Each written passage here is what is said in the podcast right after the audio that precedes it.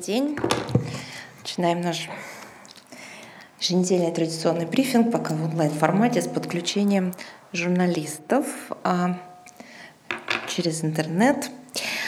А, Итак, начинаем с графика министра иностранных дел России Сергея Лаврова.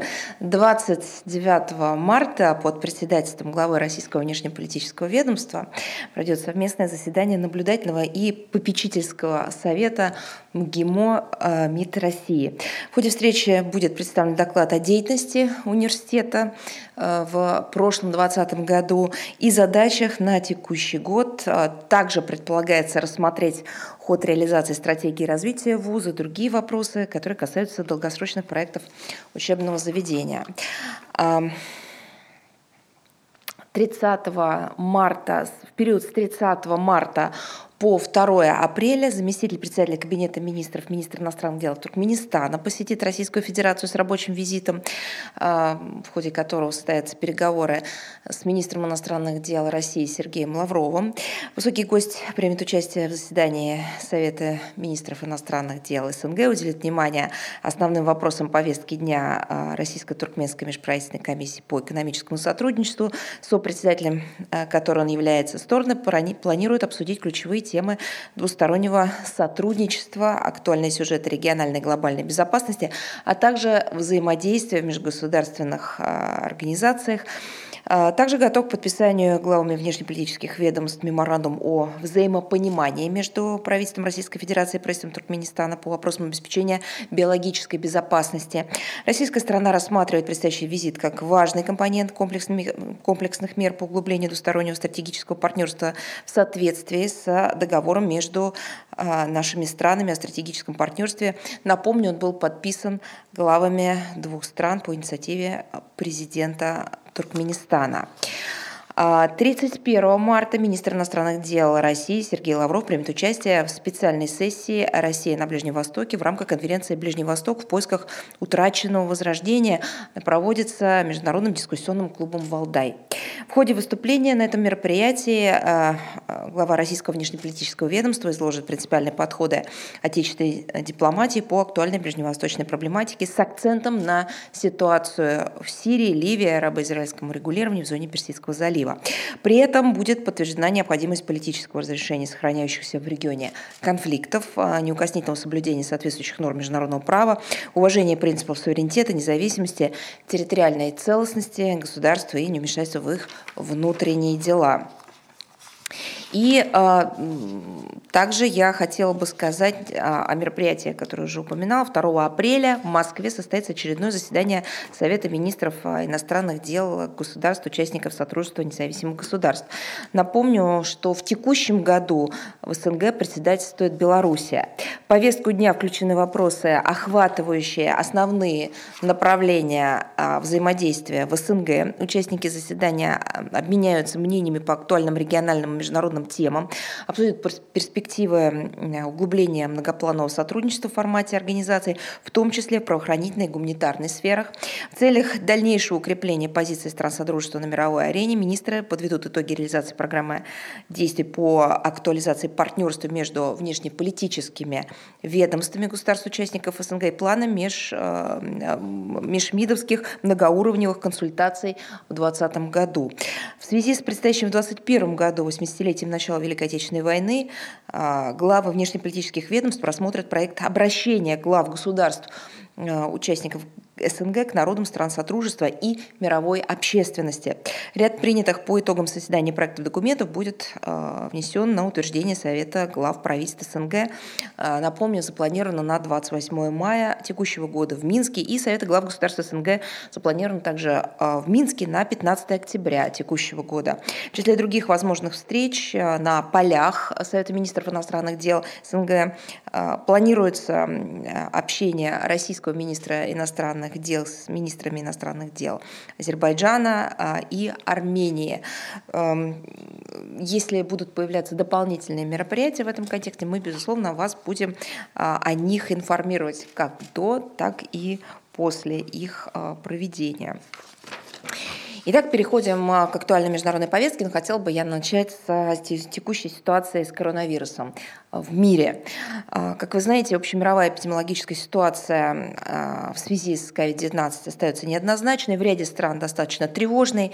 По состоянию на 26 марта число инфицированных в мире достигло 126 миллионов человек, причем только за этот год 46 миллионов. Общее количество жертв с начала пандемии в мире подчеркиваю, превысила 2,7 а, миллиона человек такая своеобразная кривая заболеваемости, ежедневной заболеваемости в марте э, в мире вновь поползла вверх. Суточная смертность от коронавируса, коронавируса демонстрирует такую неустойчивую динамику снижения. И, конечно, обеспокоенность вызывает загруженность профильных медучреждений. В ряде государств э, цифра доходит до 80%, где системы здравоохранения работают на пределе фиксируется, эм, фиксируется и эм, новые э, разновидности коронавируса, но обо всем об этом говорит наш э, штаб, э, ведомства, которые непосредственно занимаются вопросами медицины, вирусологии и так далее. Сохранение режима в чрезвычайной ситуации в различных странах рассматривается властями в первую очередь в качестве превентивной меры, направленной на минимизацию рисков повторного всплеска эпидемии, которому могут способствовать и весенние скачки заболеваемости, прежде всего в крупных городских агломерациях.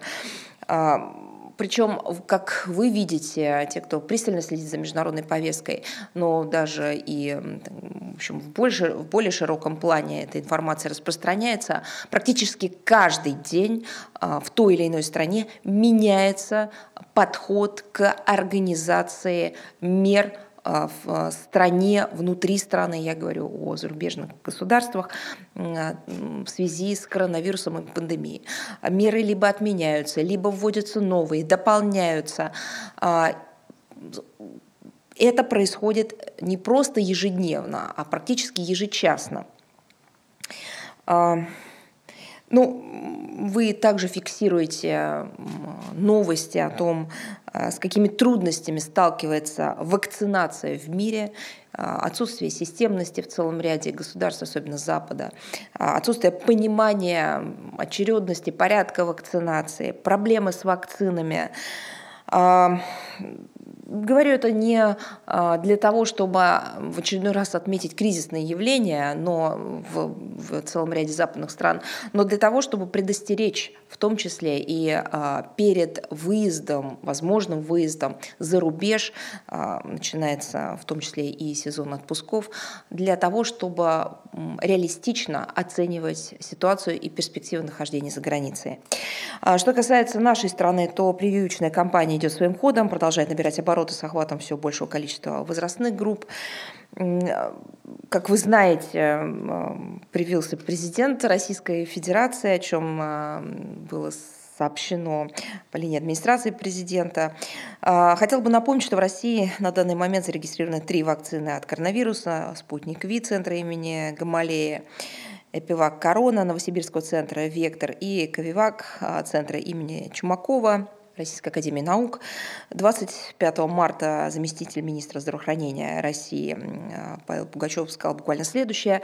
Прямая цитата. Все три вакцины одинаково эффективны, поэтому нет смысла кому-то ждать одну или вторую вакцину. Любой из этих трех вакцин можно вакцинироваться смело. Конец цитаты. Я хотел бы сказать еще несколько слов и о внимании э, за рубежом к российской вакцине. Э, что касается спутник Ви, то спрос на отечественную вакцину за рубежом весьма высок. Это, опять же, я так достаточно смягчаю краски. На самом деле, каждый день мы получаем все новые и новые либо заявки, либо подтверждения прохождения соответствующих процедур а, отечественной вакцины. На двусторонней основе препарат сертифицирован 57 странами. 21 а, государство успешно закупает его. Некоторые страны готовы организовать у себя и производство. Наблюдается нарастающее число позитивных откликов от зарубежных официальных представителей в средствах массовой информации публикуют все больше объективных материалов о нашей вакцине. Мы ожидаем завершения процедуры регистрации «Спутник Ви» Всемирной организации здравоохранения, Евросоюза. Я отдельно скажу об информационных кампаниях в отношении наших вакцин, но сейчас хотела бы сказать непосредственно о том, что касается граждан и практически каждого.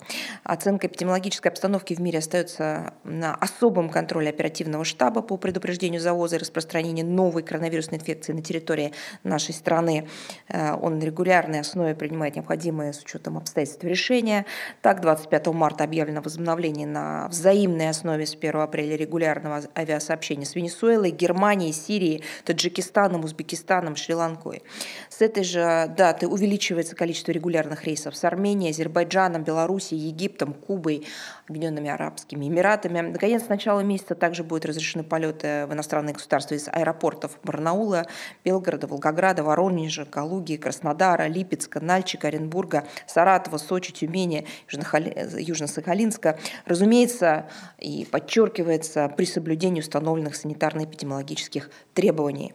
Мы вновь обращаем внимание на рекомендации Министерства иностранных дел России гражданам, которые собираются совершить поездки за границу. Мы призываем максимально взвешенно, обдуманно, осмотрительно подходить к их осуществлению, не подвергать себя неоправданным рискам и, если это возможно, корректировать свои планы на выезд с учетом всей совокупности обстоятельств, при этом уделяя повышенное внимание прежде всего жизнью и здоровью себя и своих близких. Очень важно, если вы планируете поездки за рубеж, мы призываем с учетом всех обстоятельств, рекомендаций штаба, Министерства здравоохранения, а, с учетом, еще раз подчеркну, всех а, рекомендаций, которые, дается, дают, которые даются нашими специализированными органами, а, вакцинироваться. Особенно мы призываем вакцинироваться людей старшего поколения. Выезжая за рубеж, вы должны понимать, что вы в том числе подвергаетесь дополнительным рискам, связанным с логистикой, с нахождением за рубежом. Вы видите, еще раз подчеркну, как в каждом государстве динамика и а, заражение, и проблема с заполняемостью иногда критической, доходящей до критических отметок а, учреждений здравоохранения, а, действительно является тревожной. И в этой связи нужно сделать все для того, чтобы обезопасить себя и своих близких, если такие поездки вы планируете. А, мы также рекомендуем следить за наиболее свежими сведениями на сайте Министерства иностранных дел России, на страницах наших посольств в интернете, в аккаунтах в социальных сетях. И, конечно, вновь мы советуем установить официальные мобильные приложения, которые разработаны Министерством иностранных дел нашей страны, называется «Зарубежный помощник». Там можно найти актуальные материалы, контактную информацию. А, сведения обновляются регулярно. И э, теперь уже непосредственно к дипломатической работе. Э, я хотела бы обратить внимание на то, что на официальном сайте Министерства иностранных дел России размещен обзор внешней политической и дипломатической деятельность Российской Федерации э, в 2020 году. А ссылка также будет продублирована в тексте сегодняшнего брифинга. В подготовленном Министерстве обзоре освещаются основные векторы внешней политики нашей страны э, в прошедшем году, направленные, среди прочего, на смягчение кризисных явлений на мировой арене, развитие сотрудничества с заинтересованными партнерами в целях содействия обеспечению безопасности и социально-экономического развития нашей страны. Среди наиболее важных направлений направлений деятельности Министерства иностранных дел России а, в 2020 году можно выделить. Межгосударственное взаимодействие в рамках общепризнанных принципов и норм международного права при центральной координирующей роли Организации Объединенных Наций. Работаю по возвращению россиян на родину и поддержку тех из них, кто оказался за рубежом в трудной ситуации. Активное участие в урегулировании ряда региональных конфликтов и кризисов. Решение задач а, председательства международных объединениях, БРИКС, группа РИК, а, ОДКБ, ШОС. Важными итогами усилий России в сфере экономической дипломатии стали стабилизация цен на мировом рынке углеводородов, корректировка соглашения об избежании двойного налогообложения с рядом государств. Кроме того, в контексте празднования 75-летия окончания Второй мировой войны и создания Организации Объединенных Наций была проведена масштабная работа за рубежом, в том числе на международных площадках по увековечиванию памяти жертв войны, недопущению героизации нацизма и фальсификации истории. Рекомендуем всем журналистам и всем тем, кто интересуется а, международной проблематикой, ознакомиться с этим обзором.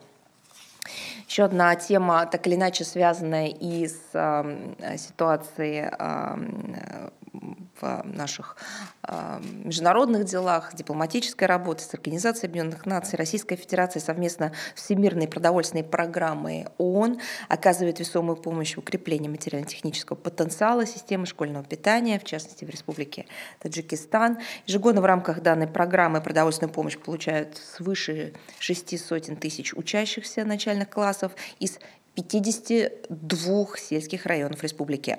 А, напомню, что с 2013 по 2019 года на эти цели нашей страной выделено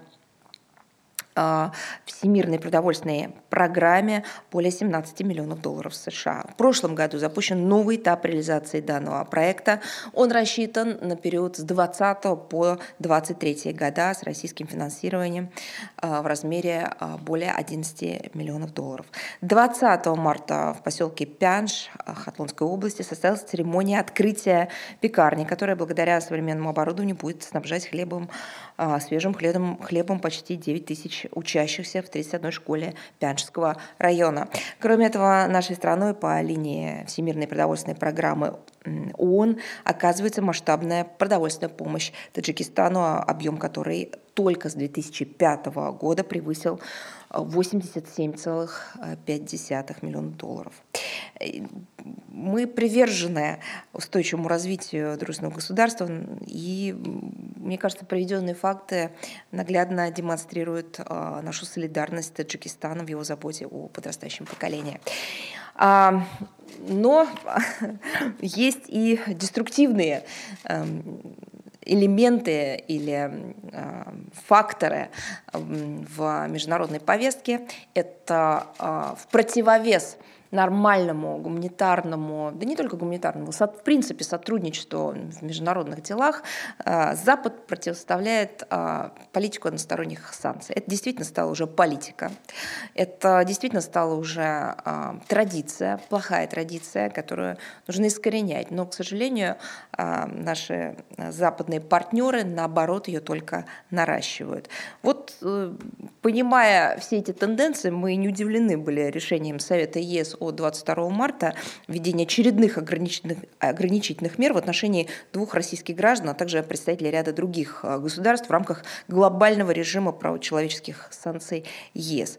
А, Евросоюз а, продолжает неправомерную политику односторонних санкций, она противоречит международному праву, о чем уже все знают. И такая линия ведет к деструктивным тенденциям, к хаосу в международных делах. Она чревата усилением конфронтации и деградации межгосударственных отношений. Попытки эти, кстати говоря, а, такая политика – это архаика, тут тоже нужно это понимать она неприемлема, она стоит вне закона, и мы выступаем категорически против политизации а, правочеловеческой проблематики. Европейскому Союзу необходимо отказаться от претензий на лидерство и исключительность в вопросах защиты прав человека и не закрывать глаза на имеющиеся на территории его стран-членов проблемы в этой сфере, о чем я сегодня также буду говорить подробнее. Важно стремиться к выработке единых, а, без неких двойных стандартов подходов в правочеловеческой области ко всем странам, уважая их культурно-цивилизационные особенности, традиции, разнообразие, собственный путь развития, но при этом, еще раз хотела бы а, подчеркнуть, невозможно бесконечно пытаться научить других тому, что не получается у тебя. Это непосредственно относится к Европейскому Союзу, к Брюсселю. Мы видим какой а, кризис разворачивается в правочеловеческой области на наших глазах в последние годы. Это не только жесточайшее подавление инакомыслия а, в виде а, протестных настроений, в частности по поводу ограничительных мер, вводимых в связи с пандемией, эпидемией. Это не только жесточайшее подавление инакомыслия путем блокировки а, или селекционной политики в отношении средств массовой информации. Это и совершенно недопустимое отношения и ситуация в связи с массовой миграцией из стран африканского континента, близ, из региона Ближнего Востока, Северной Африки. Это огромное количество проблем в сфере прав человека, в том числе связанных с расизмом, с национализмом, с тенденциями жутчайшими. Извините за это слово, но это действительно, это уже а, не, невозможно подобрать других слов, с тенденциями, связанными с а, неонацизмом. Это клубок проблем, который не может никаким образом а, разрешить Евросоюз, при этом пытается сделать вид, что этих проблем дома у себя не видит, не замечает, и при этом же бесконечно пытается чему-то научить а, другие страны, континенты и регионы. Так не бывает. Это странная, тупиковая, абсолютно бесперспективная и очень опасная политика. Поэтому э, свою оценку этим шагам мы дали. И еще раз хотела бы сказать, что предпринятые очередные недружественные шаги ЕС в отношении России, как обычно это и бывает, не останутся без соразмерного ответа.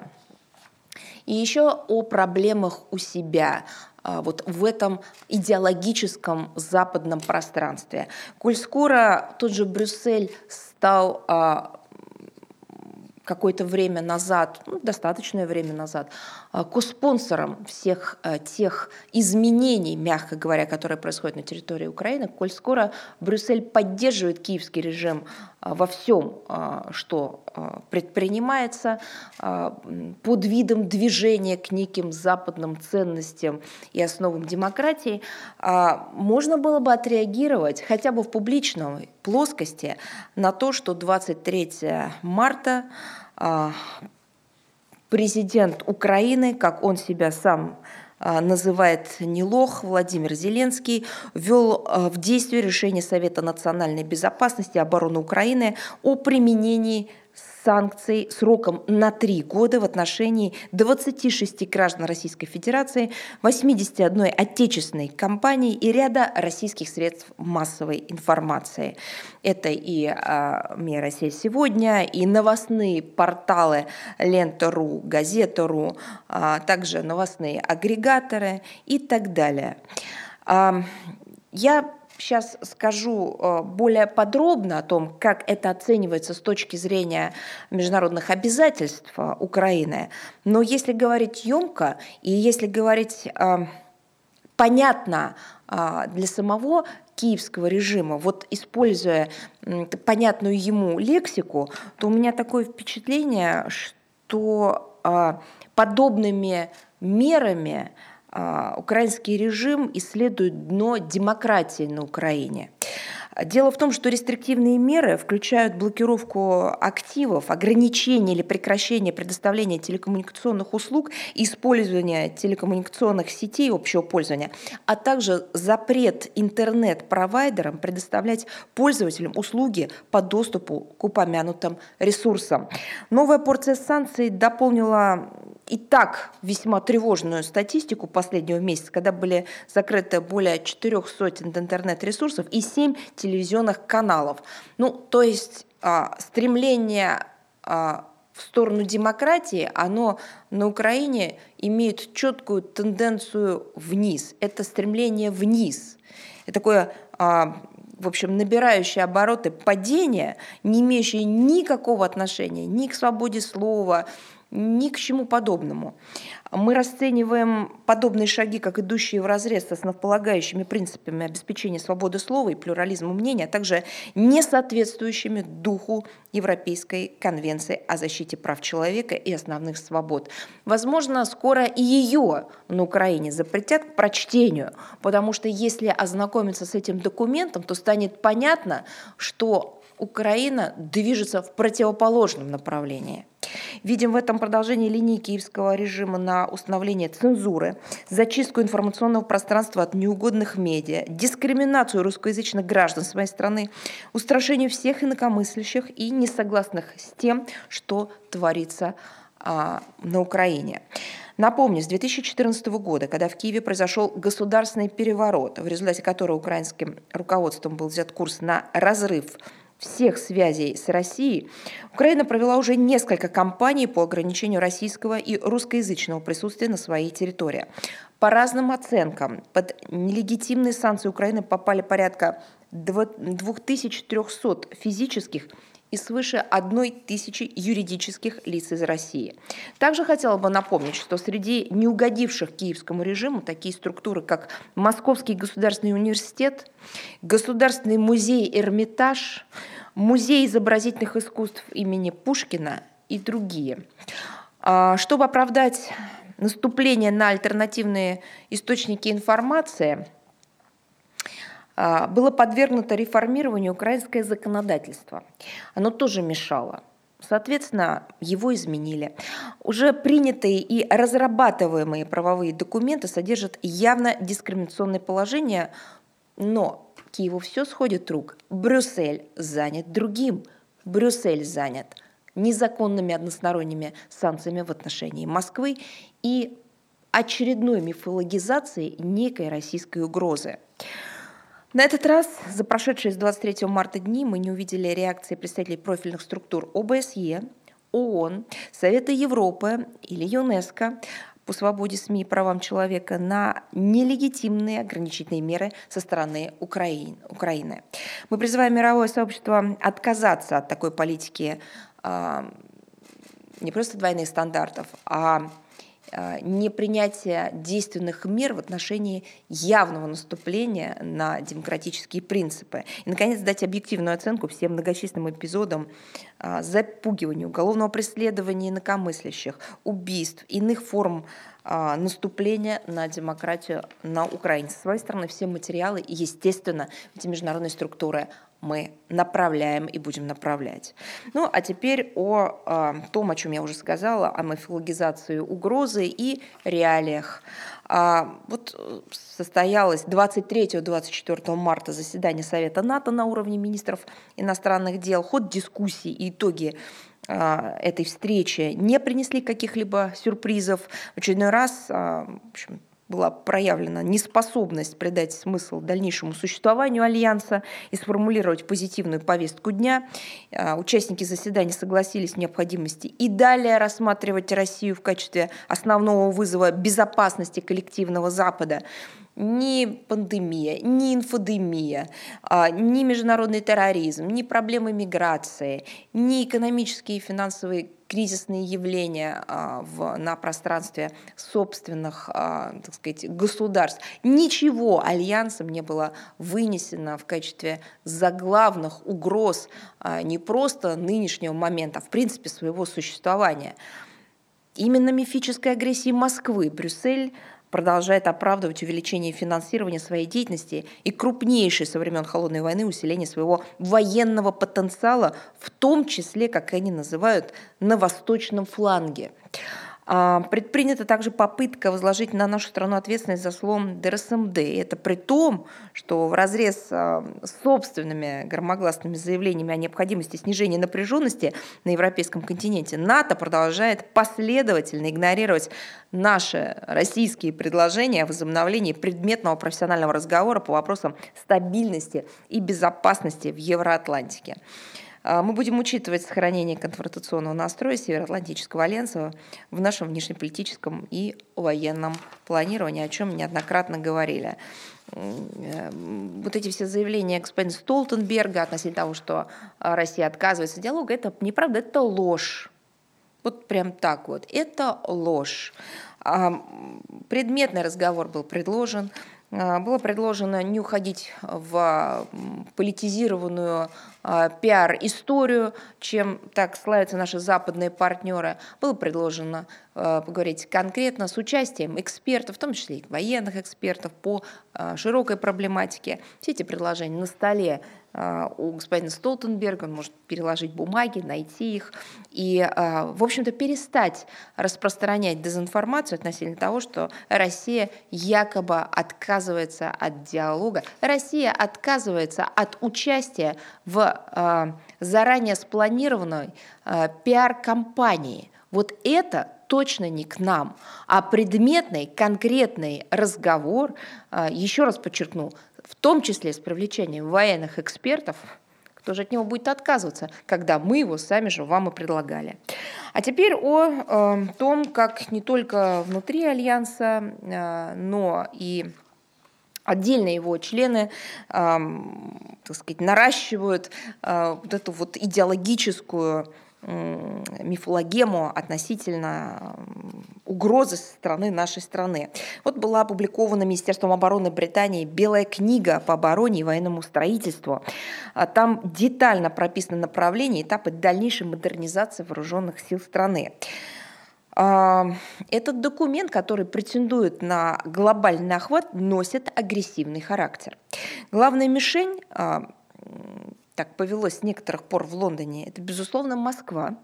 А для защиты от ее, как там сформулировано, козней предлагается развивать не оборонительный, а наступательный потенциал, в том числе путем формирования сил специального назначения, которые газеты тут же окрестили антироссийским спецназом.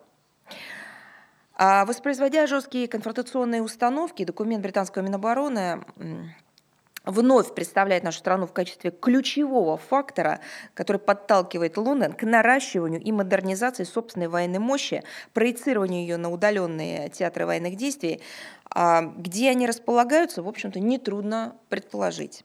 В ходе презентации этой самой белой книги в британском парламенте министр обороны Соединенного Королевства, а, отвечая на вопрос коллег-депутатов, абсолютно не моргнув глазов, заявил, что документ стал результатом анализа военного строительства и подрывной деятельности России, в том числе в Крыму, развал договора об РСМД, применение Москвой широкого спектра гибридных форм противоборства. У меня вопрос к министру обороны Соединенного Королевства. А помнили ли в Лондоне, что существуют Соединенные Штаты Америки? Если помнят, как оценивают в Лондоне действия и деятельность этого государства в международном пространстве. Или забыли? Если забыли, я сегодня напомню. А, мы рассматриваем, завершая эту тему, публикации а, Белой книги и соответствующие заявления министра правительства Британии как очередное подтверждение курса официального Лондона на политическое противоборство и конфронтацию – это и есть настоящая агрессия. Сегодня на бумаге, но в мыслях, в идеологии, в менталитете Лондона эти планы вполне реалистичны, исходя из того, что мы читаем.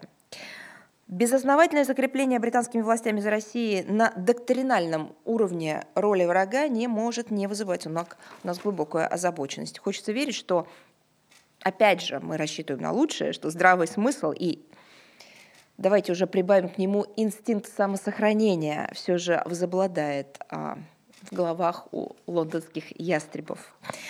А теперь а, то, о чем я сказала. Хотелось бы а, поведать а, Лондону, НАТО о том, что в историческом контексте, причем я не беру а, какие-то далекие времена. Нет, давайте возьмем новейшую историю. Так вот, что действительно угрожало миру не только в таких, э, как бы в теории, да, и не только в глобальных теоретических масштабах, а на практике. Я имею в виду действия Соединенных Штатов Америки. На фоне того, что Соединенные Штаты Америки, НАТО, Британия постоянно в чем-то обвиняют нашу страну. И вот это в чем-то в основном фокусируется на неком вмешательстве в электоральные процессы Соединенных Штатах Америки. А, нам постоянно говорят о том, что мы занимаемся некими гибридными операциями, э, подрывом западных демократий, стремлением повлиять на исходы э, выборов и так далее, и так далее. А, вот здесь хочется сделать такую небольшую ремарку. А, для американских элит, равно как и для простых американцев, свойственно представление о некой особой роли Соединенных Штатов Америки в мире, своего рода такая, такое американское мессианство. Именно представление о том, что Соединенные Штаты якобы имеют право вмешиваться в любые дела по всему миру, является для них оправданием для воздействия на обстановку в других странах. Они посчитали себя вправе а, диктовать другим свою волю. Они посчитали себя вправе не просто учить весь мир, но навязывать другим странам, народам, а, гражданским обществом во всем мире свое представление о том, как и эти страны, и мир в целом должны развиваться. Я еще раз повторю то, о чем а, наша страна, наше руководство говорили регулярно. Мы не занимаемся ни сменой режимов, ни, мы не занимаемся вмешательством в внутренние дела других государств, мы не занимаемся никакими а, постановочными акциями за рубежом. Мы призываем к уважению и выполнению основополагающих положений Устава Организации Объединенных Наций, там все сказано. Но при этом мы фиксируем, что подобные технологии в совершенстве освоили именно те, кто нас, в частности, в этом обвиняет, а именно Соединенные Штаты Америки, которые накопили в данной сфере очень богатый опыт. Список их заслуг и примеров плохого поведения по всему миру впечатляет. Мы будем, ну теперь уже точно, раньше еще были сомнения, но теперь мы просто откроем рубрику в ходе нашего брифинга и будем вас знакомить регулярно с подобными примерами. США регулярно нарушают национальный суверенитет других стран, вмешиваются в их внутренние дела. Излюбленной тактикой американских спецслужб является вмешательство в избирательные процессы иностранных государств и совершение переворотов с целью смены неугодных режимов. Это признают, собственно, эксперты и бывшие сотрудники непосредственно американских спецслужб. Вот бывший руководитель российского отдела ЦРУ, э, господин Холл, в интервью «Нью-Йорк Таймс» в 2017 году заявил, цитата, «США абсолютно точно предпринимали операции по вмешательству в выборы других стран». Конец цитаты. И это, э, опять же, так следует из его интервью, э, он выражает надежду, что такая практика продолжится. В этой же газете приводятся оценки эксперта профессора университета штата Джорджия а, Джонсона. Он утверждал, что ЦРУ вмешивалась в иностранные выборы с момента своего создания с 1947 года. Согласно исследованию политолога Левина из университета Карнеги Меллона, это исследование основано на рассекреченных документах американской разведки.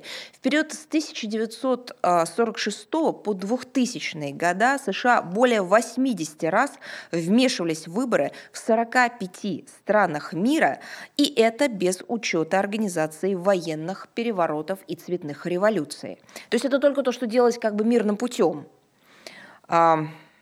Соответствующие операции, опять же, как следует из этих материалов, носили секретный характер и включали в себя финансирование и организацию предвыборных кампаний, дезинформацию, пропаганду, а также экономическое давление на руководство тех или иных государств. Вот я прям чувствую, многие вздрогнули сейчас за рубежом. Так вот, по данным этого эксперта, напомню, речь идет о Левине, в 59% случаев американцы добивались необходимого им результата. Независимые эксперты, например, а, Ник Терс, это журналист-расследователь, историк и автор статьи, а, статей и материалов на сайте tomdispatch.com, ссылку дадим, научный сотрудник а, The Nation Institute утверждает, что США ведут скрытую войну в 141 из 190 стран на нашей планете. Его мнение не единственное в данном, в данном случае. А, аналогичные оценки дает директор проекта в сфере вооружений и безопасности Центра международной политики Уильям Хартунг. Опять же, прямая цитата. Большинство американцев удивятся, если узнают, что силы специальных операций США размещены в трех четвертях стран планеты почти или полностью отсутствует прозрачность в вопросах о том, что они делают в этих странах, укрепляют ли их действия безопасность или провоцируют еще больше напряженность и конфликты. Конец цитаты. Пресс-секретарь командования по проведению специальных операций США в Европе Майкл Вейсман в своем а, в свое время сказал, опять же прямая цитата, исключая Россию и Белоруссию, еще раз подчеркну, это было давно, мы задействованы в подготовке персонала практически в любой стране Европы либо на двусторонней, либо на основе различных многосторонних договоренностей. Силы специальных операций развернуты на постоянной основе и по приглашению наших союзников в странах Балтии и Польши с 2014 года как часть более широкой инициативы сдерживания европейского командования США и Министерства обороны. Постоянное присутствие сил специальных операций США и наших союзников, это цитата по американцу, несет ясное послание приверженности США поддержке наших союзников и защите альянса НАТО. Конец цитаты. Вот сейчас э, на прошедшем э, сайте заседания министров иностранных дел НАТО эти данные обсуждались или США находятся, опять же, в исключительной позиции, и о них речи никогда не заходят. В 2019 году Объединенный университет специальных операций, который является учебным подразделением, входящим в состав командования специальными операциями США, опубликовал э, доклад 250 страниц объем под э, показательным названием поддержка сопротивления, стратегическая задача и эффективность. Так вот, в этом докладе автор, бывший офицер сил специального назначения армии США Уилл Ирвин, детально разобрал подходы, практику и результаты известных случаев прямого вмешательства США во внутренние дела других государств. Автор подчеркивает, что его исследование опирается исключительно на открытые и рассекреченные источники, отмечая, что общая картина подрывной работы Пентагона против других государств в действительности гораздо обширнее изложенных в докладе фактов. Тем не менее, автор не отходит от привычных пропагандистских а, шаблонов. А, везде, так сказать, поддерживаемые США силы называются повстанцами, rebels, а, сопротивлением, хотя часто речь идет непосредственно о креатурах Пентагона или же ЦРУ. Но это тоже фактическое Э, подтверждение подрывной деятельности Соединенных Штатов Америки, вмешательства во внутренние дела других э, государств, ручное управление электоральными процессами в странах, которые э, заявляют о себе как о демократических. Так вот, этот доклад наглядно показывает, что политика США по отношению к другим странам всегда базировалась на принципе исключительности Вашингтона. Она подразумевала декларируемое Соединенными Штатами законное право на вмешательство во внутренние дела других государств. Вы еще услышите об этом. Мы еще будем а, видеть, а, слышать, читать, смотреть подобные заявления. Они будут все более четко обозначать американскую позицию. Дело не в том, что нельзя вмешиваться в дела других государств. Дело в том, что нельзя вмешиваться в дела суверенных государств всем остальным, кроме Соединенных Штатов Америки. А Соединенные Штаты Америки, как они полагают, имеют на это абсолютное право, потому что они исключительные. И потому что только они знают, как должен развиваться современный мир. Для оправдания вот э, такой односторонней позиции а, автору даже приходится идти на прямой подлог, заявляя, что все государства-жертвы в момент а, спецоперации находились под управлением репрессивного а, авторитарного режима, либо же когда это выглядит уже совсем нелепо, утверждать, что власть в них была сформирована из как написано, недружественных и оккупационных сил. Собственно говоря, то, что сейчас заявляют а, представители американского истеблишмента регулярно. А, причем все это происходит, и об этом говорится, даже если это произошло в результате нормальных демократических процедур. Кроме того, автор доклада подчеркивает, что в документе сознательно не рассмотрены текущие операции. Причины тому, как подчеркивается в докладе, прямая цитата, секретный статус информации о них или же неопределенность конечного итога. А, впрочем, сам автор вынужден признать, что ни одна из администраций Белого дома, имеется в виду после Второй мировой войны, в итоге не смогла удержаться от проведения спецопераций против других стран, даже если формально при избрании президента декларировали отказ от такого рода политики. А, Готовность США вмешиваться, в том числе руками военных, спецслужб, действующих под дипломатическим прикрытием, почти в любой а, процесс, а, спор, не знаю, политические, а, политические истории хорошо иллюстрирует продуманный на эту тему анекдот, который, к сожалению, мне кажется, уже стал былью. Почему никогда не бывает переворотов в Вашингтоне? Потому что там нет американского посольства. Как показали события начала года, еще раз говорю, что а, проблемы в самих Соединенных Штатах Соединенные Штаты стараются не видеть. А, и все проблемы, которые есть у себя, у себя внутри, они назвали просто. И опять же, не думая о том, что это выглядит и смешно, и страшно одновременно. Они просто назвали это внутренним терроризмом. Идем дальше. Но еще раз хотела бы сказать, к этой теме мы теперь будем возвращаться регулярно. Американские партнеры, так сказать, не оставили нам другого выбора. Вот к ситуации с а, не просто правочеловеческой проблематикой, а с отношением наших западных партнеров а, к правам человека. Вот это вот уже, а, знаете, такая новелла, это такое новаторство, когда мы обсуждаем не проблемы прав человека, а когда мы обсуждаем проблему с отношением к правочеловеческой проблематике со стороны западников. Мы обратили внимание на опубликованное 18 марта на официальном сайте комиссара Совета Европы по правам человека Дуни Миятович заявление в связи с правозащитной ситуацией в Чеченской Республике. Не вдаваясь в суть э, того, что там написано, используемых комиссаром формулировок, а я хотела бы в целом сказать следующее.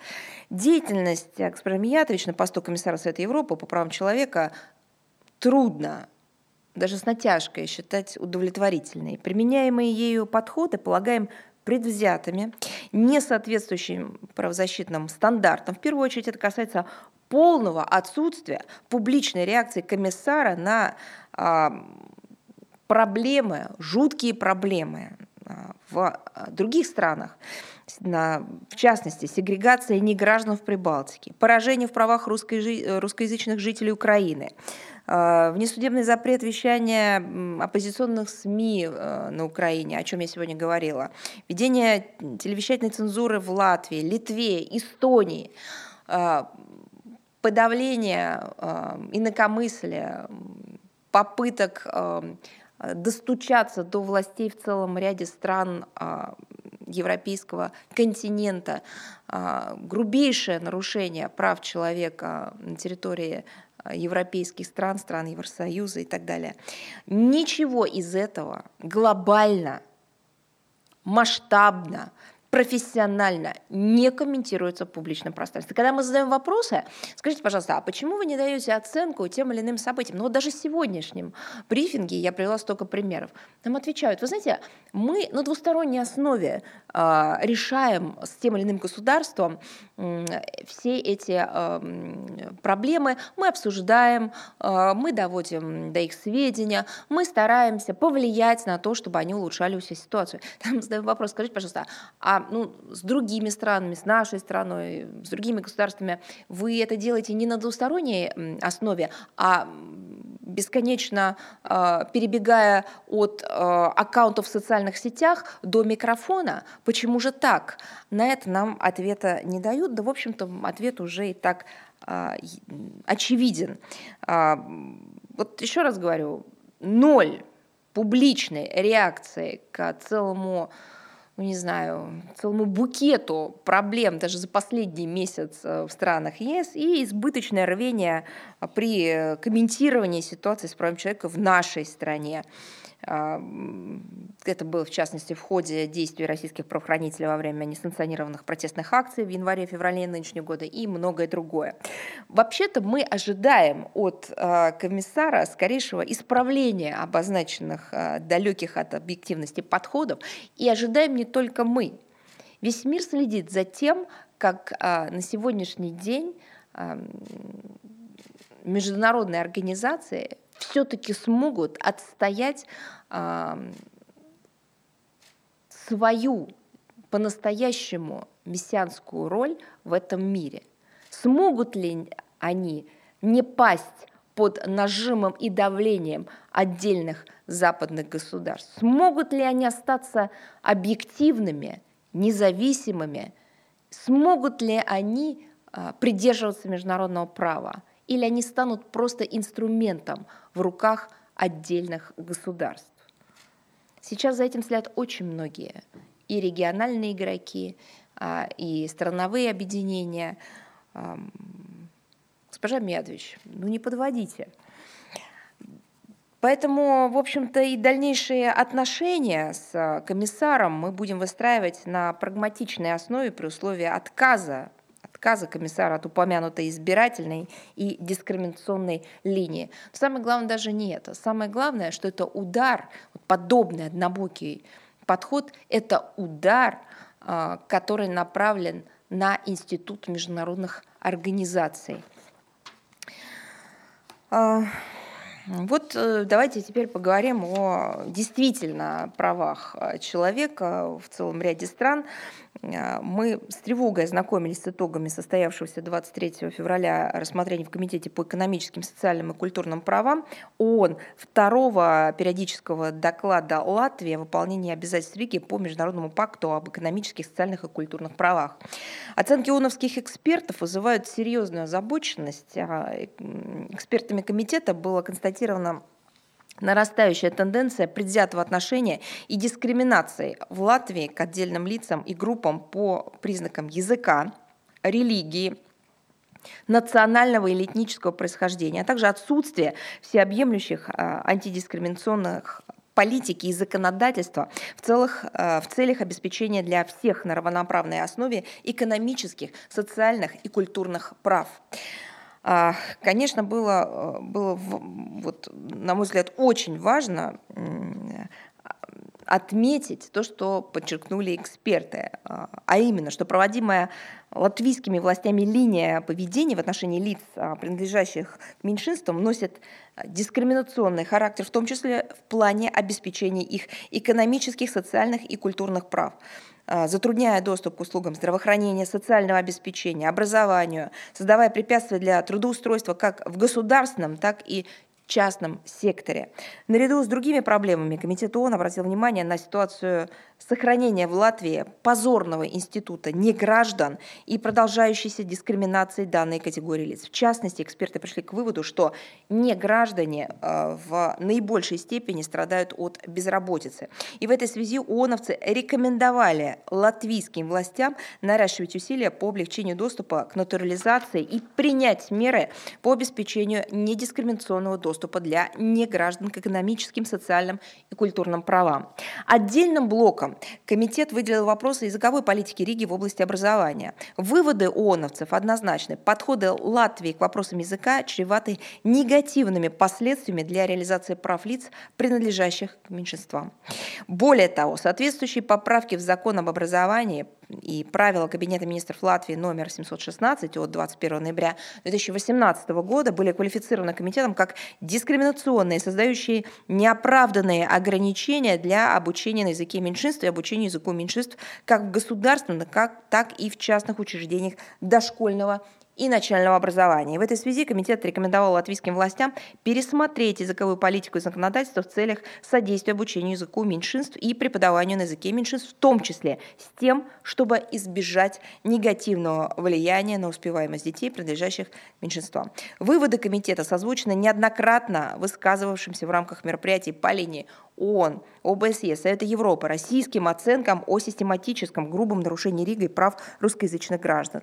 Мы настаиваем на том, чтобы власти Латвии прислушались к мнению международных контрольных механизмов в области прав человека, в том числе Комитет ООН по экономическим, социальным, культурным правам и приняли надлежащие, эффективные меры на законодательном, политическом уровне для выполнения своих международных обязательств в области прав человека. Вновь хотели бы подчеркнуть, что Россия продолжит активно отстаивать права своих соотечественников, где бы они ни находились. Ситуация с а, русскоязычными гражданами в странах Прибалтики и на Украине находится на нашем особом контроле. И опять же, возвращаясь к предыдущему материалу, ну где же, госпожа Миятович, публичная информационная работа вашего подразделения на данном направлении? По сравнению с масштабом проблемы можно констатировать, что работа практически не ведется. Это просто позор. Um, 22 а, февраля, с 22 а, февраля по 24 марта в Женеве в таком онлайн-формате а, прошла 46-я сессия Совета ООН по правам человека, как вы знаете, уже говорили об этом. В работе ее сегмента высокого уровня принял участие министр иностранных дел России Сергей Лавров. В ходе сессии рассмотрен был широкий спектр вопросов международной правозащитной повестки дня, в их числе равноправный доступ к вакцинам против новой коронавирусной инфекции, негативный негативное влияние односторонних принудительных мер на права человека, сотрудничество в области прав человека, обеспечение свободы вероисповедания, демократия, верховенство права, а также проблематика экономических, социальных, культурных прав и другие тематические сюжеты. По итогам сессии было принято более 30 резолюций, в том числе по ситуации с правами человека в Беларуси, Иране, КНДР, Мьянме, Никарагуа, Сирии, Шри-Ланке, Южном Судане, на оккупированных палестинских территориях. Состоялось одобрение итогов а, прохождения процедуры универсального периодического обзора Андоры, Беларуси, Болгарии, Гондураса, Либерии, Ливии, а, Малави, Мальдивских островов, Маршалловых островов Монголии, Панамы, США, Хорватии и Ямайки. А, назначены эксперты на посты спецдокладчиков по внесудебным казням и по Камбодже, а также в экспертный механизм по правам коренных народов, рабочую группу по лицам африканского происхождения и рабочую группу по произвольным задержаниям. А, как вы знаете, после четырехлетнего перерыва Россия вернулась в Совет а, в качестве полноправного члена. Российская делегация использовала площадку сессии для формирования у партнеров понимания важности налаживания конструктивного международного диалога по вопросам поощрения и защиты прав человека, уважения национальных, культурно-исторических а, особенностей каждого государства в процессе демократических преобразований без навязывания кому-либо заимствованных систем ценностей, равно как недопустимости применения пресловутой политики двойных стандартов и политизация работы Совета. Россия решительно противостоял и попыткам ряда западных государств вмешаться посредством решений СПЧ во внутренние дела суверенных государств, оказать давление на национальные правительства, заявить о своих территориальных претензиях. Впервые за все время функционирования СПЧ при поддержке России было принято совместное заявление группы государств выражением обеспокоенности положением с правами человека в странах Европейского Союза и Британии уже пора. В ходе сессии Российская Федерация неоднократно привлекала внимание Совета к недопустимой в 21 веке ситуации, когда наиболее пострадавшие от фашистской идеологии страны Европы проводят политику сегрегации по принципу этнической и религиозной принадлежности. Ну, собственно говоря, а, предыдущий материал, опять же, основанный на докладах а, экспертов ООН, а, это подтверждает. Совместно с государственными участниками движения неприсоединения российская сторона остро поставила вопрос о незаконности, негативного влияния на права человека, односторонних принудительных мер, в том числе в контексте водной блокады Крыма со стороны Украины. А, вот, кстати, а, по поводу вакцин, вакцинаций в мире. Я уже говорила о том, что коснусь темы дезинформации. Это просто фантастика, что происходит. Э, вот было, в частности, э, заявление главы Госдепа Блинкина о том, что Россия якобы, вот теперь прямая цитата, подрывает уверенность в безопасных и эффективных вакцинах против коронавируса. Конец цитаты где мы, когда мы что-то подрывали, где эти материалы, опубликуйте что-нибудь, покажите, предъявите а, хотя бы своим средством массовой информации конкретные факты.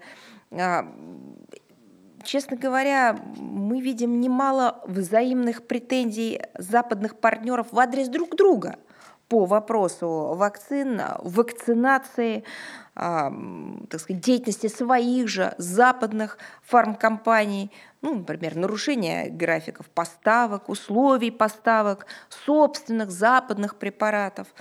Причем тут мы?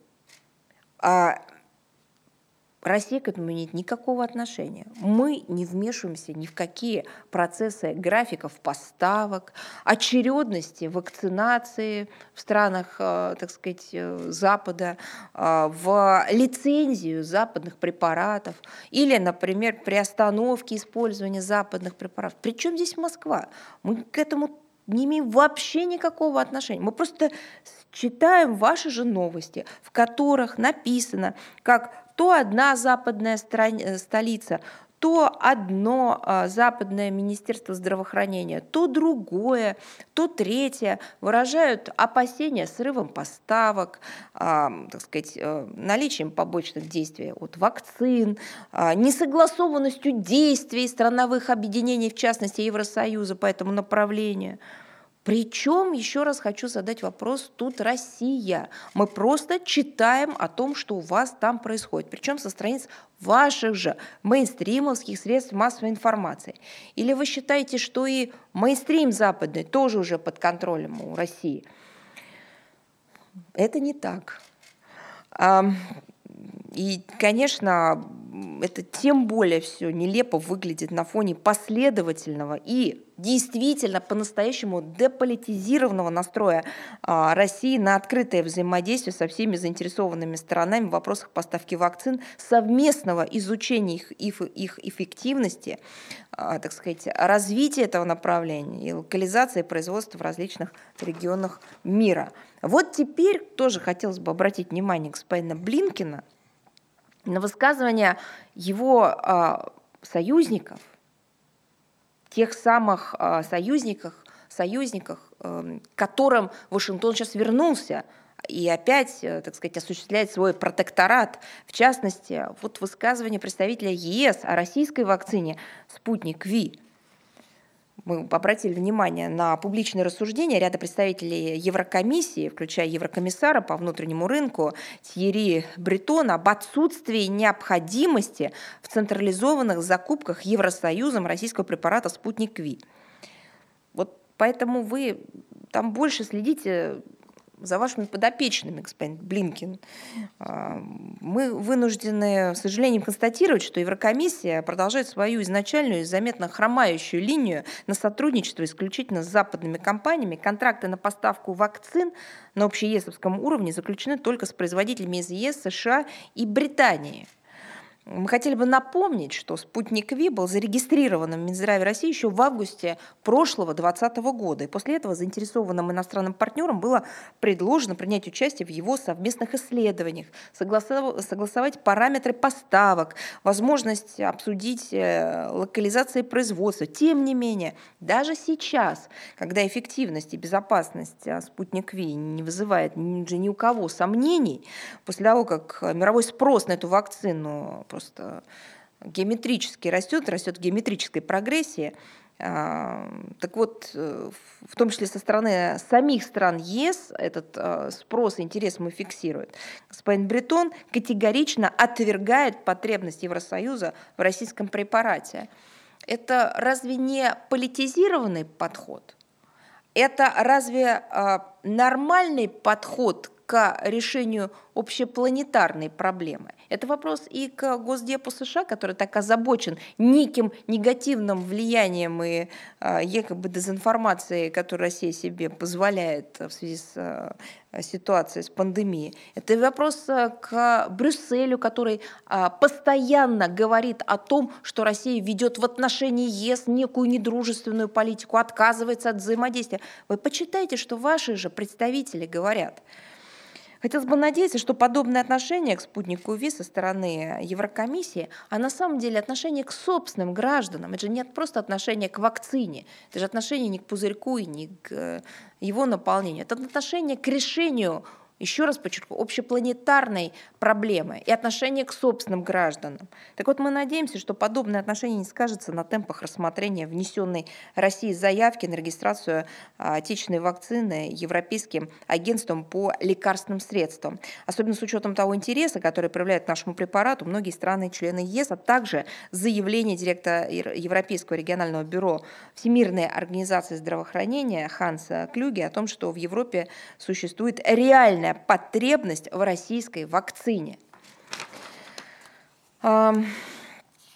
Вот, кстати, еще одно проявление а, полного, так сказать, идеологического хаоса у наших западных партнеров, которые, с одной стороны, видят а, угрозу в, а, со стороны России, говорят о неких восточных флангах, требуют, так сказать, увеличения военных бюджетов, говорят о собственной непогрешимости и о наличии только у западного мейнстрима, так сказать, судить, рядить, выносить приговоры без суда и следствия и так так далее, далее, просто потому что у них такое право есть, просто потому что они сами себя назначили главными. И не просто главными, но и некими такими, знаете, моральными учителями. Мы обратили внимание на недавнее решение жителей афганской провинции Урузган подать иск в Международный уголовный суд в связи с бомбардировкой военно-воздушными силами Нидерландов мирных объектов в ночь 16 на 17 июня 2007 года. Напомню, а, в результате этих бомбардировок погибло 200, 250 мирных жителей. Российская сторона неоднократно заявляла о большом количестве жертв среди мирного населения Афганистана вследствие авиаударов войск международной коалиции. При этом мы ни разу не слышали о том, чтобы виновники гибели мирных жителей понесли заслуженное наказание. Что же это за перекос в оценке прав человека со стороны наших западных партнеров, которые, с одной стороны, озабочены ситуацией в, э, в мирных, э, не подвергнутых каким-то вооруженным конфликтам, конфликтам областях, регионах той или иной страны, и при этом не видят, как сотни, иногда тысячи мирных граждан гибнут от неправомочных действий а, собственных же вооруженных сил. Мы решительно осуждаем преступления против мирных афганских граждан, призываем Нидерланды сам, самим э, провести объективное всестороннее расследование указанного инцидента, привлечь виновных к ответственности. Мы призываем все вовлеченные стороны, в том числе силы международной коалиции, принимать исчерпывающие меры по предотвращению гибели гражданского населения Афганистана. Мы убеждены, что это препятствовало бы росту радикальных настроений в афганском обществе. И самое главное, ну приведите вы право-человеческие стандарты к какому-то общему знаменателю. Невозможно, учитывая скорость и масштаб распространения сегодня информации, играть а, вот по подобным абсолютно шулерским правилам. Ведь это же очевидно. Вы в один день заявляете абсолютно а, против, противоположные, делаете противоположные заявления, которые противоречат друг другу. От этого вы теряете какую-либо легитимность в оценке правочеловеческой ситуации в мире. Вот, кстати, опять же, Нидерланды по-моему, весь мир вообще с содроганием следил и отмечал тот уровень жестокости, с которой правоохранительные органы Нидерландам подавляли недавние протесты в Гаге против а, действующих в королевстве коронавирусных ограничений.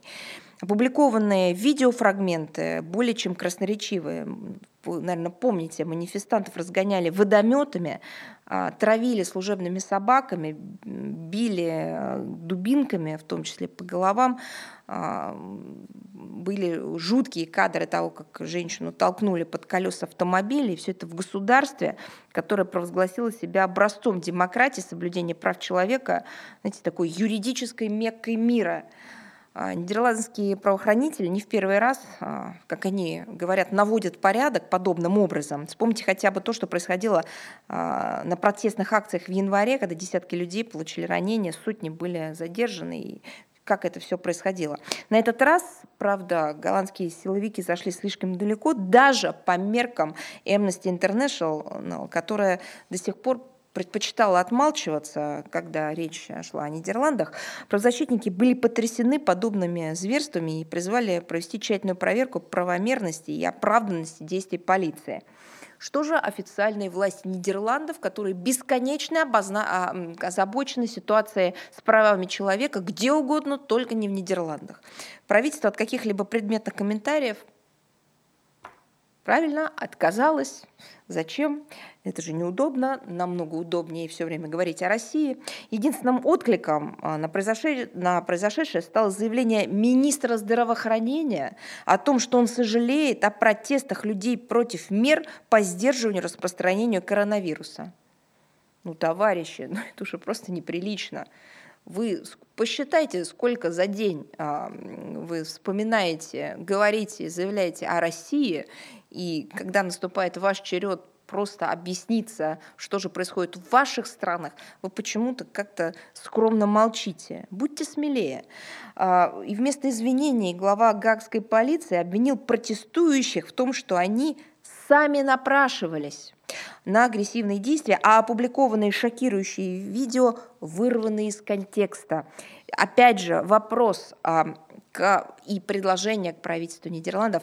В следующий раз когда вы будете э, чувствовать озабоченность тем, что происходит в других странах, перечитайте заявление собственной гаагской полиции. Э, мы уже поняли гаагские и такие голландские стандарты э, в области демократии и защиты прав человека. 24 а, марта 1999 года Североатлантический альянс, тот самый, который бесконечно э, встает, никак не может остановиться на защиту а, прав человека, мира и безопасности, начал бомбардировки Югославии. Впервые после Второй мировой войны в Европе, как мы уже неоднократно говорили, был совершен акт агрессии против суверенного независимого государства. НАТО-группа нарушила основополагающие принципы международного права, закрепленные в Уставе Организации Объединенных Наций, превратив Балканы в полигон для практической отработки современных приемов ведения войны против заведомо уступающей по силе страны. Именно тогда был запущен процесс подмены легитимных механизмов, регулирующих международные отношения, неким порядком, основанным на правилах, а на деле просто циничным произволом, которые э, прикрывали пропагандистской фальшую, а неко гуманитарной катастрофе в сербском автономном крае Косово. За 78 дней натовской кампании погибло около 2000 мирных жителей. Было разрушено либо повреждено множество объектов и десятка городов, включая Белград. Применение боеприпасов с объединенным ураном привело к заражению обширных площадей и небывалому всплеску онкологических заболеваний, от которых люди страдают по сей день. В том числе речь идет и о э, непосредственно военнослужащих э, контингента сил для Косово, введенных туда по окончании войны решением Совета Безопасности ООН. Свыше 200 тысяч жителей края неалбанской национальности покинули места своего проживания и все еще не могут вернуться домой, в первую очередь по соображениям безопасности. Под прикрытием натовской агрессии боевики из так называемой освободительной армии Косово совершали чудовищные злодеяния, включая похищение сербов с целью незаконной торговли человеческими органами. Многие из преступников до сих пор находятся на свободе, а, хотя все до одного должны предстать перед правосудием, независимо от их нынешнего статуса и влияния. Вооруженная операция НАТО против суверенной Югославии более чем 20-летней давности стала трагедией, долгосрочной и многоплановые последствия которой ощущаются до сих пор. Один из ее главных уроков – это это подтверждено а, хронической пробуксовкой в урегулировании проблемы Косово, заключается в том, что беззаконие и а, самоуправство не способны решить ни одной задачи, а лишь усугубляют ситуацию. Вопрос об ответственности североатлантических союзников за ущерб, который они нанесли международным отношениям и конкретной стране, остается открытым.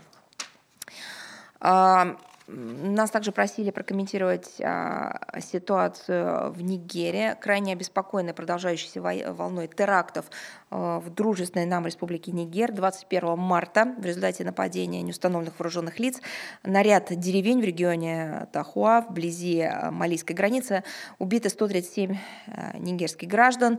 С декабря 2020 года это стало четвертой крупной атакой террористов на мирное население. Общее число жертв превысило 300 человек. В Москве решительно осуждают бесчеловечные деяния экстремистов. Мы поддерживаем настрой а, руководства этой страны принять все необходимые меры по обеспечению безопасности, задержанию и преданию суда виновных а, в совершенных преступлениях.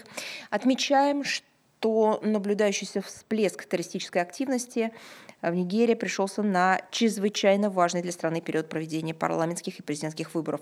Мы уверены, что несмотря на препятствия, которые создают экстремисты, э, нигерское общество продолжит э, продвижение по пути устойчивого демократического развития.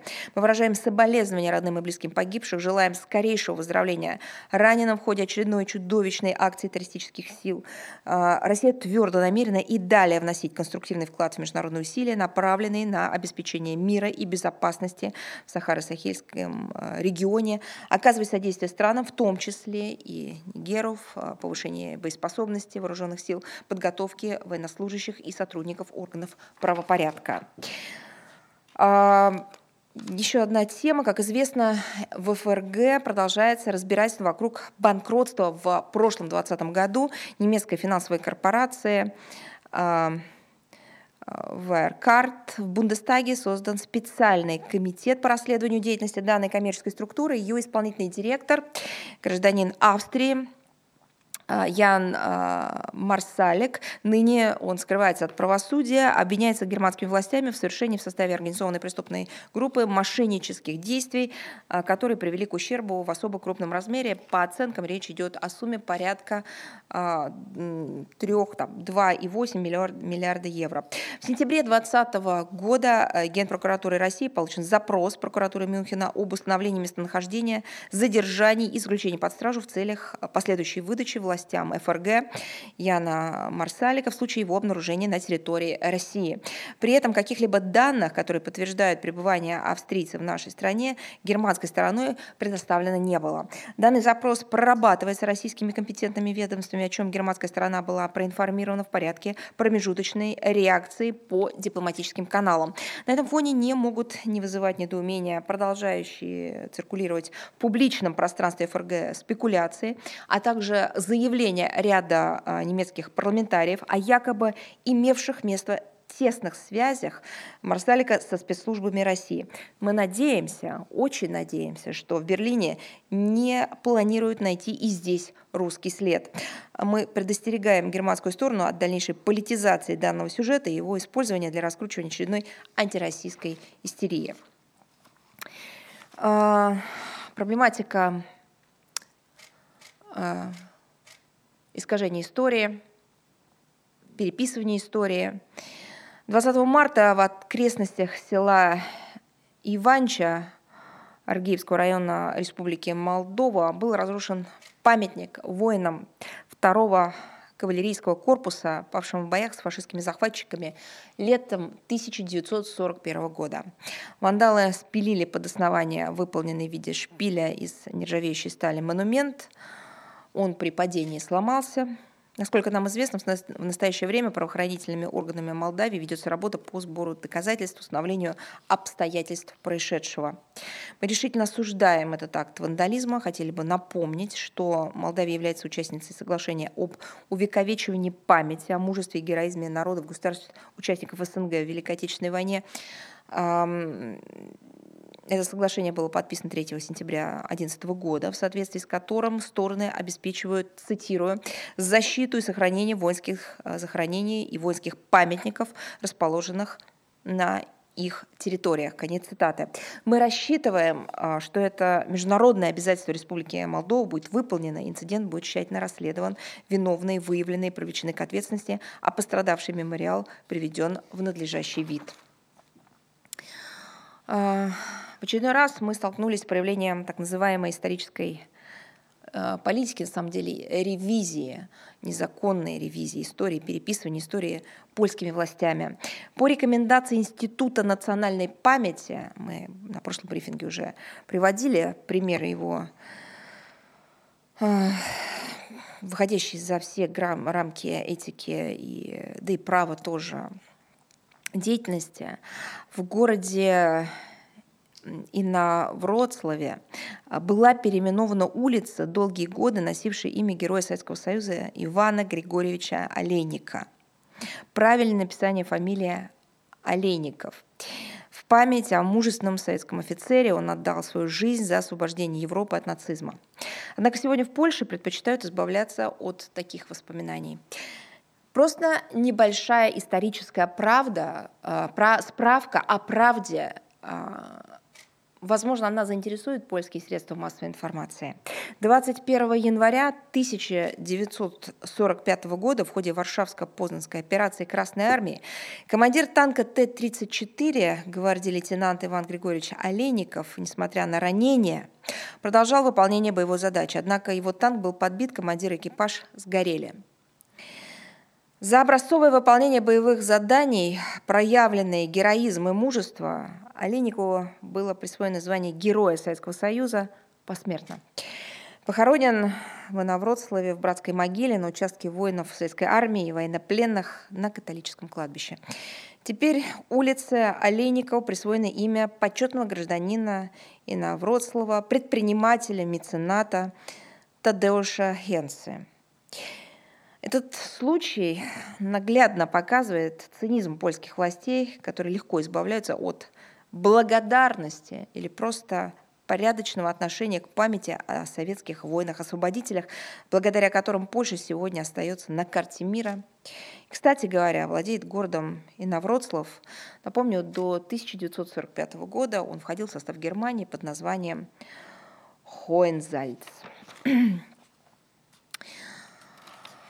А теперь о том, что делаем мы с нашими партнерами, союзниками, единомышленниками для того, чтобы сохранять память о Второй мировой войне и Великой Отечественной. 16 марта текущего года в, Пекинском, в Пекинской художественной галерее Цзиньтай состоялась презентация изданного посольством России в Китае мемориального альбома «Их помнят в России и Китае» на русском и китайском языках. Почти 200-страничное иллюстрированное издание а, содержит подробное описание основных событий, которые были связаны с участием Советского Союза в войне за освобождение Китая от японских захватчиков 1937-1945 годов. При его подготовке были использованы уникальные архивные материалы Центрального военного архива Министерства обороны России и Российского государственного военного архива, причем многие были использованы впервые.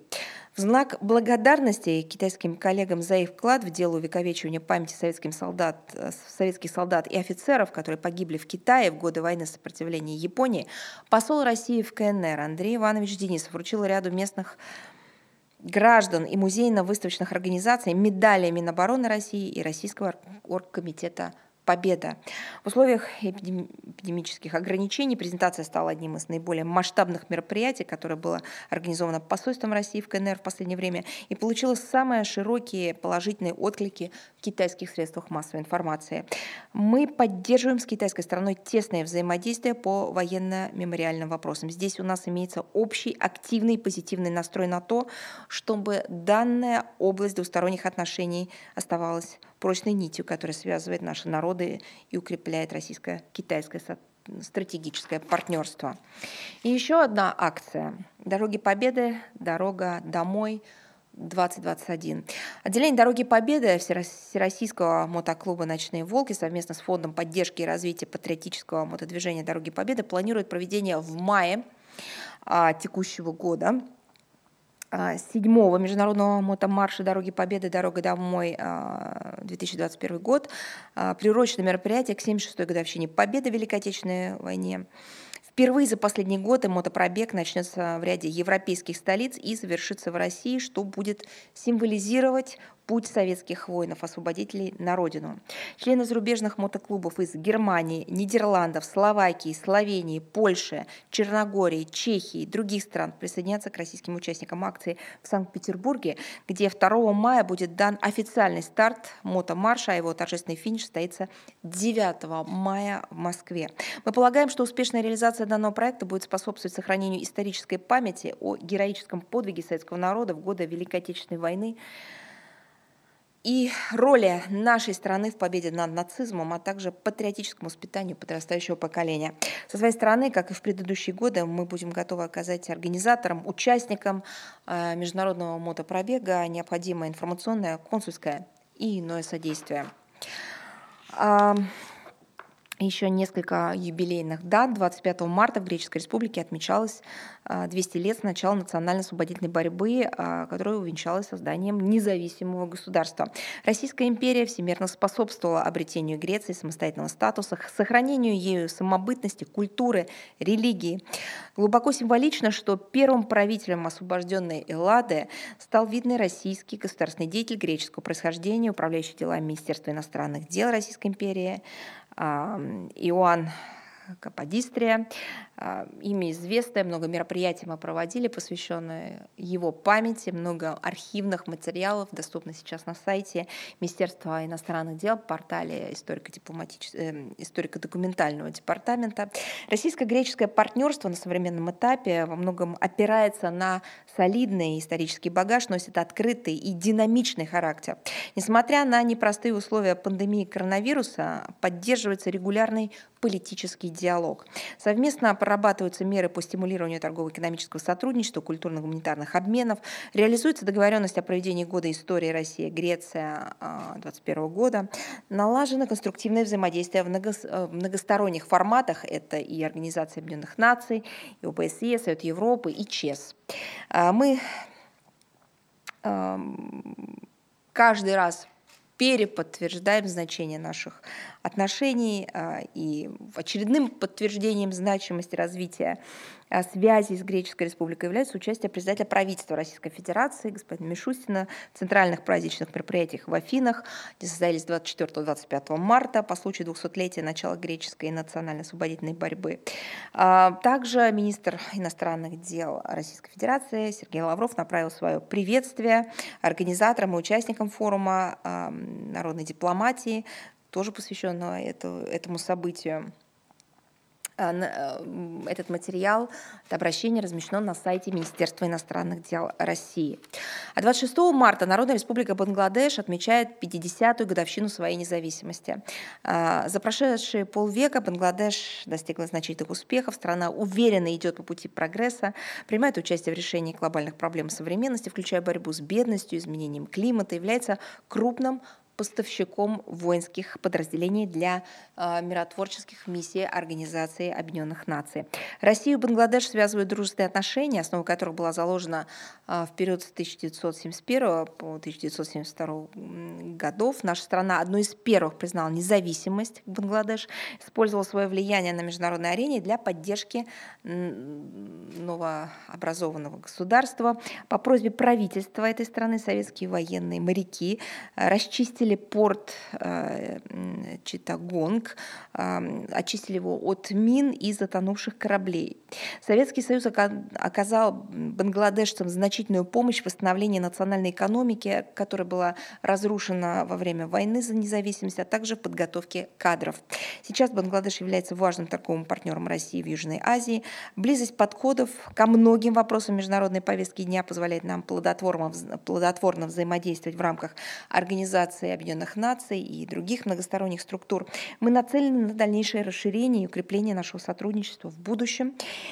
И также хотели бы поздравить э, наших бангладешских друзей с замечательным юбилеем. Желаем им мира, процветания и благополучия. А 29 марта исполняется 30 лет со днем установления дипломатических отношений между Россией и Панамой. За эти годы нашим странам удалось проделать серьезную и результативную работу по формированию двусторонних отношений, в основе которых лежат прочные традиции равноправного и взаимоуважительного сотрудничества. Обычно в связи с такими знаковыми датами министерство реализует ряд крупных выставочных мероприятий, но принимая во внимание текущую ситуацию с пандемией коронавируса, данная тематическая экспозиция подготовлена в электронном виде, она размещена на сайте Министерства иностранных дел нашей страны. Ссылка также будет добавлена в текст сегодняшнего брифинга.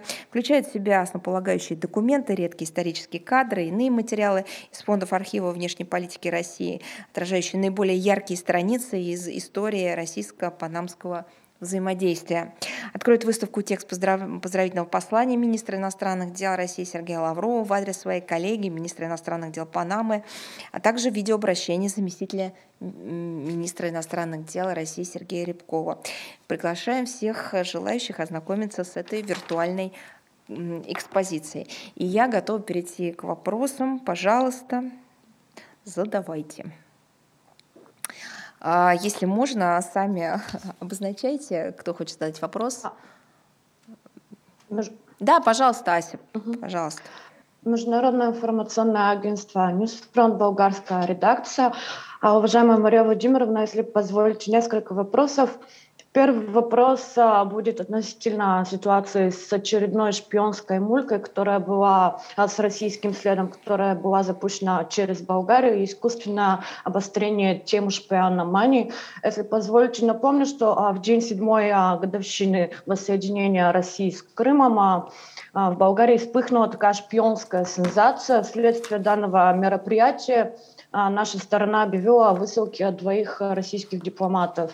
Ранее замглава МИД России Александр Грушко предупреждал, что если будет высылка, последуют а, ответные шаги со стороны России. А, поскольку жители нашей страны очень переживают, а, как скажется данная ситуация на двусторонние отношения, понимая, что этот шпионский скандал нам а, навязан извне. Какие ответные действия будет предпринимать Россия по отношению к Болгарии и как в этой связи можно избежать ухудшения в двусторонних отношениях, если учитывать, что третьи страны преследуют именно такой эффект для усиления антироссийской риторики на Балканах? Вы знаете, вопрос. вообще мы уже много раз комментировали. Почему сделали это много раз? Потому что, как вы правы, слишком много деструктивных событий, а, точно не отвечающих интересам наших народов, но, к сожалению, а, они имеют место а, в двусторонних отношениях, опять же, опять же не с подачи Москвы. Поэтому, к сожалению, событий таких много, и приходится их постоянно комментировать. Мы уже опубликовали 23 марта наш комментарий.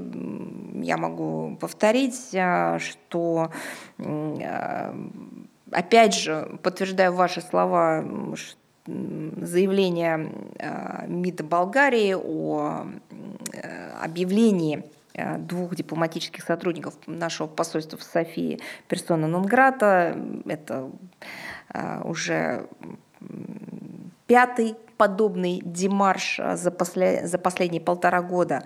И вновь он остается без а, предъявления каких-либо доказательств. А, мы также отметили и отмечаем, что данному шагу предшествует, собственно, опять же, как всегда, шумная кампания, когда прокуратура Болгарии выступила с некими разоблачениями в местных силовых госструктурах группы лиц, якобы, которые работали на Россию. То есть такая шумная информационно-политическая кампания как будто готовилась почва для объявления российских дипломатов а, персон Нонграда. Мы констатируем очередное обострение в Болгарии антироссийской такой шпионом мании, которая по каким-то причинам дала рецидив кану запланированных на 4 апреля парламентских выборов в стране и на фоне всплеска русофобии на Западе, прежде всего в Соединенных Штатах Америки. Мы вновь призвали а, Софию прекратить участие а, в ходе вот этих политически ангажированных э, компаний, э, которые э, ведутся с подачи западных стран или объединений, прекратить участие в охоте на ведьм, потому что все это наносит ущерб национальным интересам самой же Болгарии, двусторонним отношениям. Мы также сказали, как, как и всегда, что нужно возвращаться к конструктивной повестке который является для наших двусторонних отношений э, гораздо более естественной. Э, мы также вновь сказали, что подобные действия они требуют ответа, и Российская Федерация оставляет за собой право на зеркальные ответные меры. Мы все, обо всем этом говорили, как вы понимаете, каждый раз говорим, но, к сожалению, видим повторение, ну, как я уже сказала, рецидивы. Не могу с вами не согласиться в том, что так как это не отвечает интересам а, народа Болгарии, а, скорее всего, за этим стоит а, стимулирование подобных шагов и действий извне. Потому что коренными, национальными, естественными интересами Болгарии подобное объяснить невозможно. Так, есть ли еще вопросы? А, да, еще один вопрос, да? если позволите. А, он тоже а, связан с антироссийской риторикой а, относительно заявления главы дипломатии Европейского Союза Джозефа Борреля. Позвольте процитировать. «Мы должны обсудить каналы связи с Россией, Россия это сосед, опасный сосед, но мы должны разделять с ними некоторые вопросы, по которым у нас есть общий интерес, такие как ядерное соглашение с Ираном или изменение климата. Но вместе с тем мы должны сдерживать и противодействовать России, сказал Борель.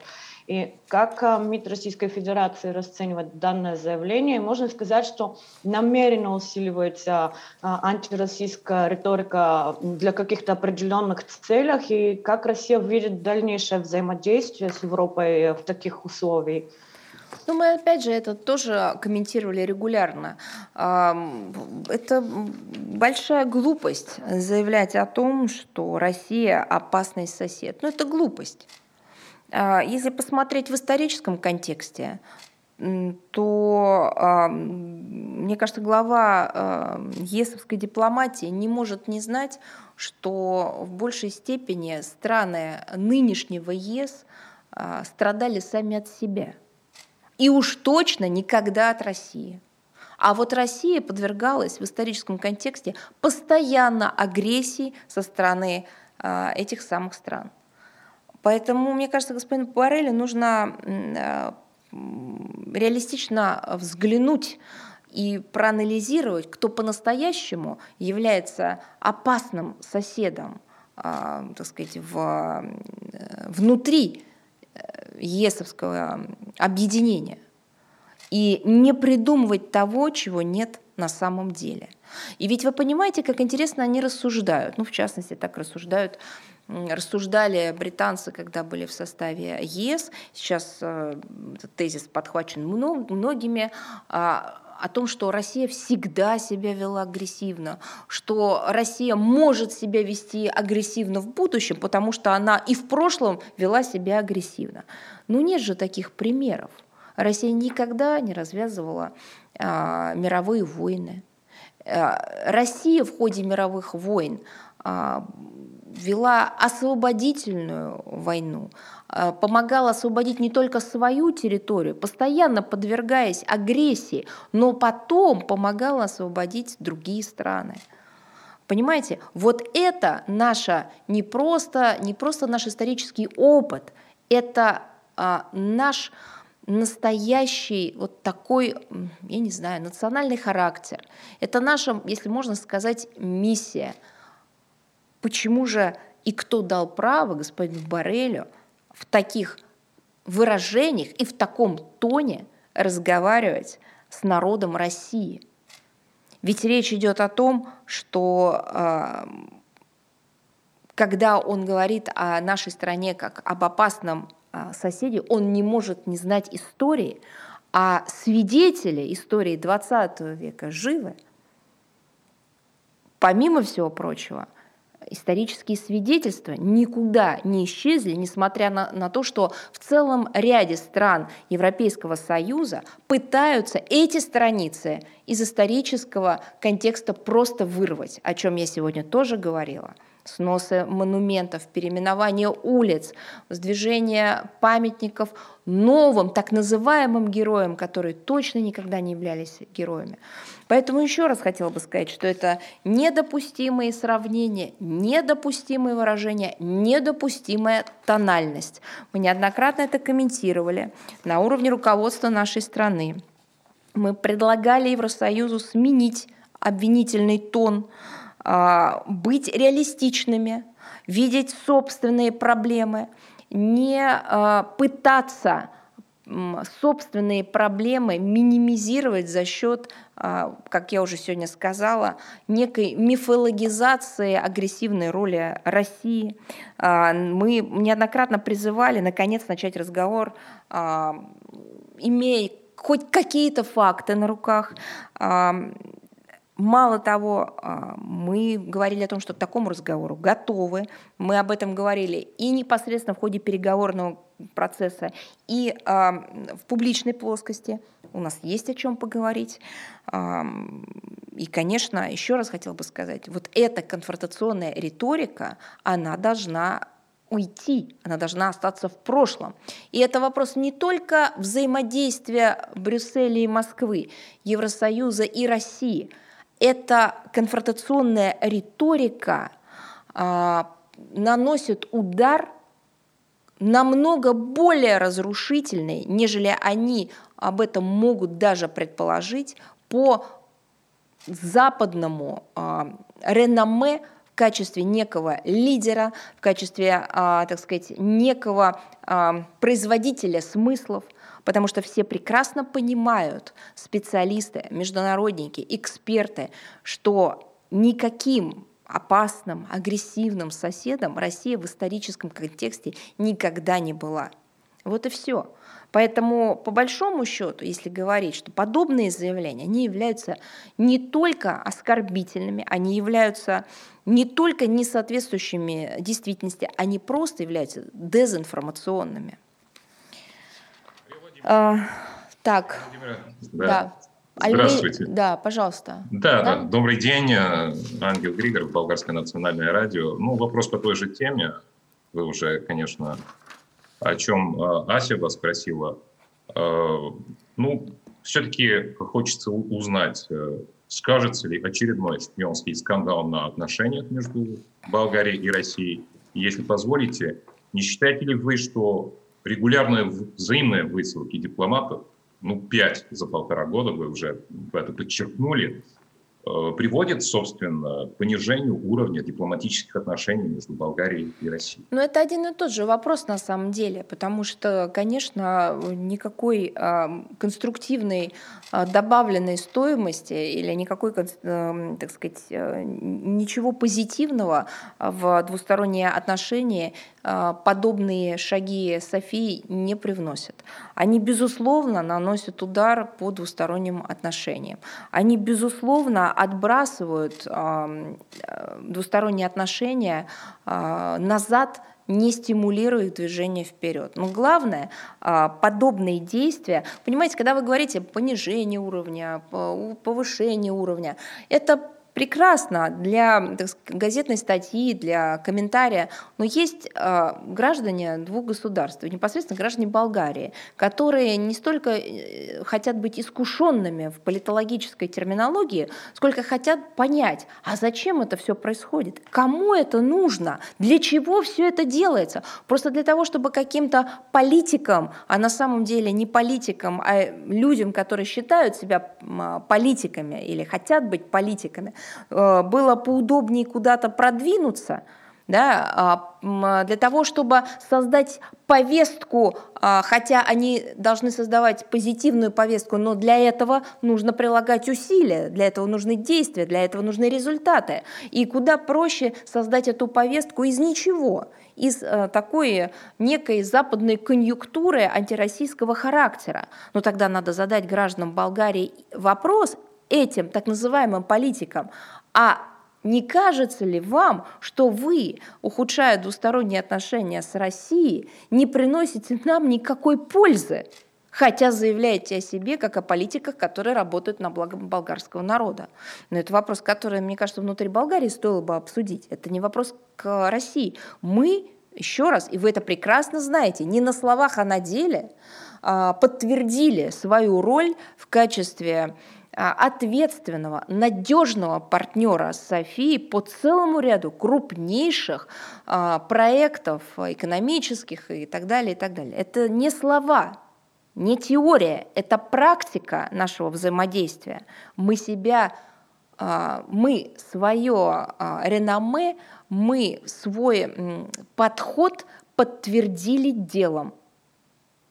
Соответственно, все, о чем вы спрашиваете, это вопрос внутреннего болгарского диалога между гражданами и так называемыми политиками. Вот стоит, на мой взгляд, коль скоро вы этот вопрос задали, сама я бы, наверное, вряд ли на эту тему стала бы рассуждать, но коль скоро вы спросили, мне кажется, этот внутренний диалог уже назрел. Куда и зачем а, ведут подобные люди болгарское общество – и какой вред они наносят как двусторонним отношениям, так и, соответственно, а, непосредственно народу Болгарии подобными действиями. Может быть, они расскажут о пользе может быть, я не исключаю. Возможно, у них, может быть, они хотя бы на внутреннее пространство представят какие-то убедительные факты, которые говорили бы о пользе подобных действий. Я не могу этого исключать. Возможно, у них что-то есть, но они как бы почему-то ничего не показывают. Но, опять же, это вопрос все-таки к болгарскому обществу. А, так, Альмейдин. Альмейдин, да? Добрый день, Мария Владимировна. Добрый день. У меня вопрос э, следующий. 23 марта состоялась телеконференция представителей квартира, э, квартета международных посредников по ближневосточному регулированию в составе России, Соединенных Штатов, ООН и Евросоюза. На ней был подтвержден уникальный характер квартета в качестве единственного одобренного резолюциями Совета Безопасности ООН механизма сопровождения процесса урегулирования в регионе. Э, вопрос такой, означает ли это, что нынешняя администрация Белого дома отходит от политики прошлой администрации, которая предложила так называемую сделку века, и что те решения, которые были приняты при президенте Трампе, могут быть пересмотрены. То есть обсуждалась ли вот эта тема на этой телеконференции, и сколь вы указали сегодня, упомянули, что Сергей Викторович будет принимать участие э, в работе конференции ну, вот, э, Валдай-клуба, да, и учитывая, что у министра в последнее время состоялось очень много встреч Э, со своими коллегами из региона, в частности и в Москве, и в ходе турне по Персидскому заливу, и визит министра иностранных дел Израиля в Москву. Вот, вот в связи со всем этим, э, вот, э, как бы вот эта активность российская на этом треке ближневосточном говорит о том, что Россия там что-то готовит, какую-то инициативу как раз для э, реанимации этого процесса и в том числе работы партии. Спасибо большое. Вы знаете,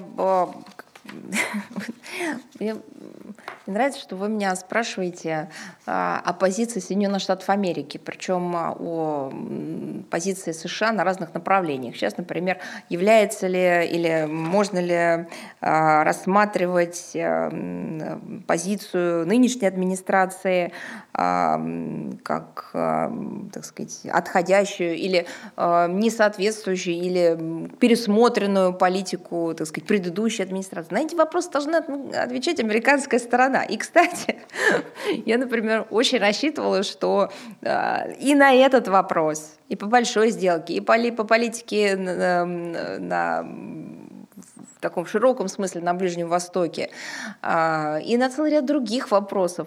Вчера ответит президент Соединенных Штатов Америки. Ну, следила за пресс-конференцией очень внимательно, но, к сожалению, видите, в сценарии этого не было. А сценарий э, такой был, конечно, у пресс-конференции жесткий. Э, знаете, перефразируя изречение, режиссировали, режиссировали, да, и зарежиссировались. Вот похожая была пресс-конференция. Конечно, такого ни разу не видела какое-то новое слово в, э, в подобного рода мероприятиях. Поэтому еще раз хочу сказать, пожалуйста, э, обращайтесь э, к Соединенным Штатам Америки с просьбой прокомментировать их планы. Что я могу сказать? Я могу сказать, что что мы слышим в публичном пространстве? Мы слышим то, что заявляет новое американское руководство, а, ну, в частности, о планах возобновить взаимодействие с палестинской национальной администрацией. Оно было заморожено в предыдущий период. Это предполагает восстановление деятельности Офиса Организации освобождения Палестины в Вашингтоне, Генконсульства США в Иерусалиме и американское гуманитарное содействие палестинским беженцам через структуру Ближневосточного агентства ООН для помощи помощи беженцам, организации работ. А, вот э, нужно же как бы тоже понимать, э, что мы, наши страны а, в качестве коспонсоров стояли у истоков налаживания мирного процесса на Ближнем Востоке. А, на данном моменте, вот тоже такой, тут достаточно сложная история, потому что мы все время должны подстраиваться под момент того, а, на, каком, на каких позициях стоит администрация США. Вот на данном моменте, если говорить о сегодняшнем дне, как мы это понимаем, наши позиции сходятся, по крайней мере, в том, что палестинский вопрос должен должен быть решен на основе одобренного резолюциями Совета Безопасности ООН принципа двух государств, Палестины и Израиля, существующих в мире безопасности. А, также, опять же, на данном моменте, как опять же мы понимаем из того, что есть на сегодняшний день, э, наши позиции также сходятся э, в важной роли квартета. Но очень важно заметить, что пока это только декларируемые намерения. С нашей стороны этот подход э, публичный, он подтвержден нашей позиций и на международной арене, в международных организациях, конкретной работой. На сегодняшний момент вот эти схожести или соединения подходов со стороны Соединенных Штатов подкреплены только намерениями в виде заявлений. Поэтому нужно ждать конкретных действий. Глобально все-таки стоит обратиться к ним для того, чтобы понять, э, опять же, вам, как журналистам, стратегию их на Ближнем Востоке. И, конечно, нужно дождаться окончательного оформления параметров ближневосточного курса Соединенных Штатов Америки в рамках внешнеполитического обзора и его практического воплощения. Если, опять же, они от этой идеи не отказываются, тоже нужно понять, потому что политика только выстраивается новой администрации. А, имеются ли возможности для а, конструктивной а, российско-американской координации по этому направлению? Да, имеются.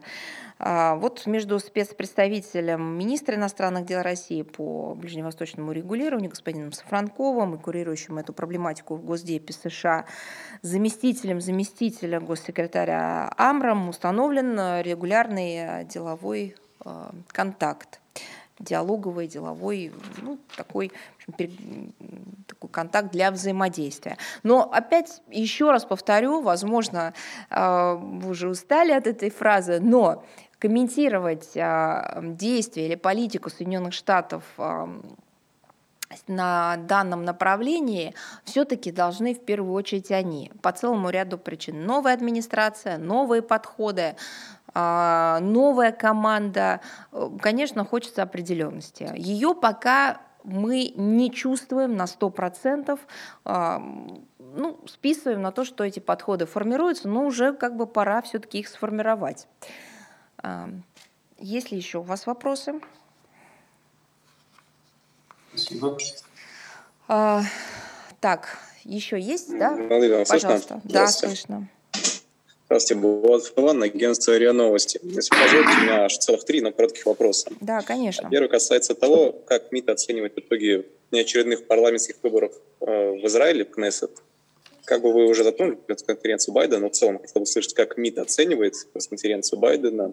И третий касается того, какая позиция внешнего политического ведомства России насчет того, что отмена была сделки по продаже норвежского завода дизельных двигателей российской компании Transmash Holding в Норвегии. Спасибо большое. А, что касается первого вопроса, то, как вы знаете, 23 марта состоялись э, внеочередные выборы в э, Кнессет. А, по предварительным данным лидирует правящая партия Ликут, она возглавляется а, действующим премьер-министром Израиля. Подсчет голосов, опять же, хотела бы подчеркнуть, продолжается. Всего в новом составе Кнессета среди 120 депутатов, как ожидается, будут представители 13 политических партий и блоков. После подведения официальных итогов голосования начнется процесс формирования правительственной коалиции и утверждения Кабинета министров, а, которому предстоит решить серьезные внутриполитические и внешнеполитические задачи, в том числе связанные с обеспечением мира, стабильности стабильности, безопасности на Ближнем Востоке. Мы рассчитываем, что в числе приоритетов будущего правительства останется дальнейшее укрепление дружественного и взаимовыгодного российско-израильского сотрудничества в различных областях. Мы настроены на продолжение конструктивной работы э, с новым составом Кнессета и будущим правительством Израиля. Что касается вашего третьего вопроса, относительно отмены сделки по продаже норвежского завода дизельных двигателей а, российской компании Transmash Holding, то, честно говоря, такое обескураживающая новость, а, потому что она была, она подавалась под предлогом защиты национальных интересов. Аргументы, которыми руководствовалась норвежская сторона при принятии этого решения, они просто надуманы, это очевидно. Согласно неоднократным подтверждениям самих норвежских регулирующих органов, продукция завода и его разработки не подпадают под действие норвеж, норвежских э, экспортных ограничений. Сделка носитель, носила, как мы понимаем, исключительно коммерческий характер. Ее целью был вывод э, норвежского предприятия на новые рынки сбыта, разработка новой продукции, гарантированная занятость на предприятии в самой Норвегии. Ну, собственно говоря, все то, чему нас э, столько лет учил, э, так сказать, западный мир, как вести дела, как выстраивать бизнес, как э, заниматься экономикой не политизированной, как ее не политизировать. Так вот, отмена сделки с Трансмаш холдингом находится в русле проводимого Осло, на самом деле, в последние годы в отношении нашей страны, такого двухтрекового подхода с очевидным креном на сдерживание нашей страны. Имеется целый ряд аналогичных примеров, это не единичные а, блокировки Осло коммерческих контрактов. Норвежский бизнес в последние годы воздерживается от реализации новых проектов с российскими партнерами даже в неохваченных санкциями областях, опасаясь подобного неадекватного политического вмешательства в сугубо деловую кооперацию. Теперь давайте поговорим о результатах, чего а, норвежской стороной, э, стороне удалось добиться. Ну, это, в общем, провальные показатели двустороннего оборота, товарооборота полное отсутствие значимых проектов в нашем торгово-экономическом сотрудничестве, ну и соответствующие показатели, так сказать, внутренние.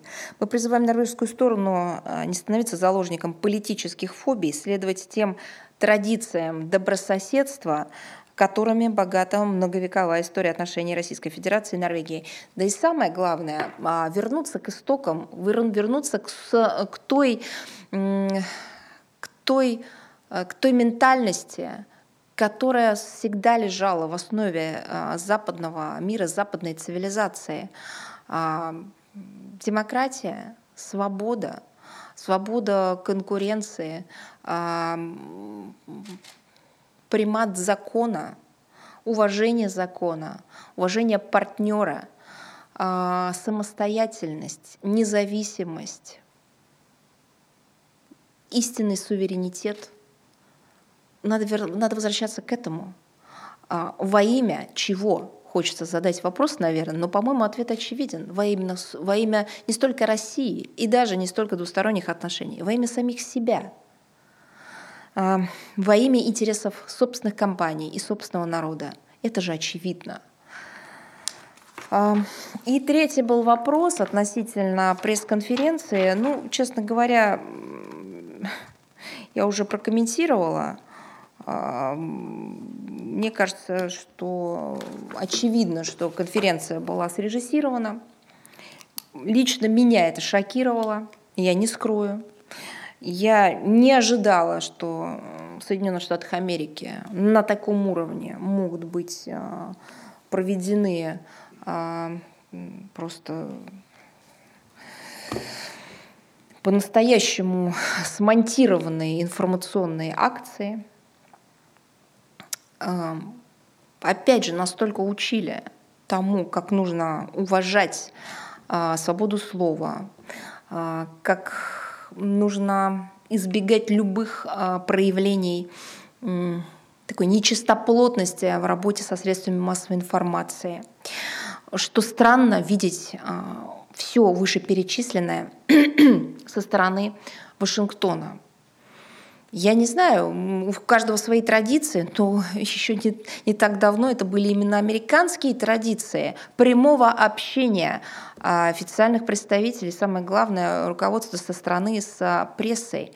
А, ну, в последнее время, правда, дискриминации подвергались российские средства массовой информации. На сегодняшний день мы видим, как этой дискриминации подвергаются уже не только зарубежные средства массовой информации, но и сами американские журналисты.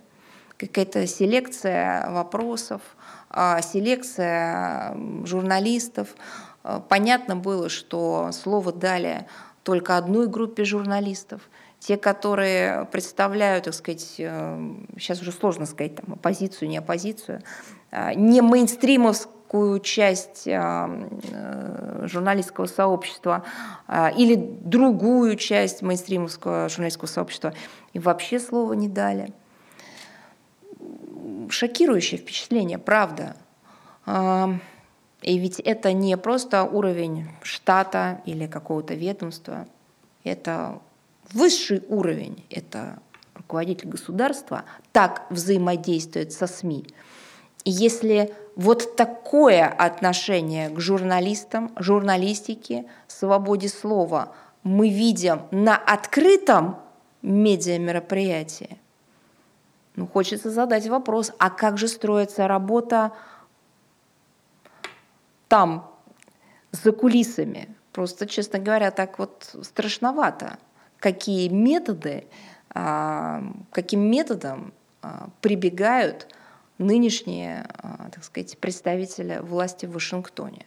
Но еще раз хочу сказать, впечатление от пресс-конференции шокирующее. Есть ли у вас еще вопросы? Да, пожалуйста. А, можно еще один вопрос по поводу а, действий НАТО в Черноморском регионе и усиления напряжения.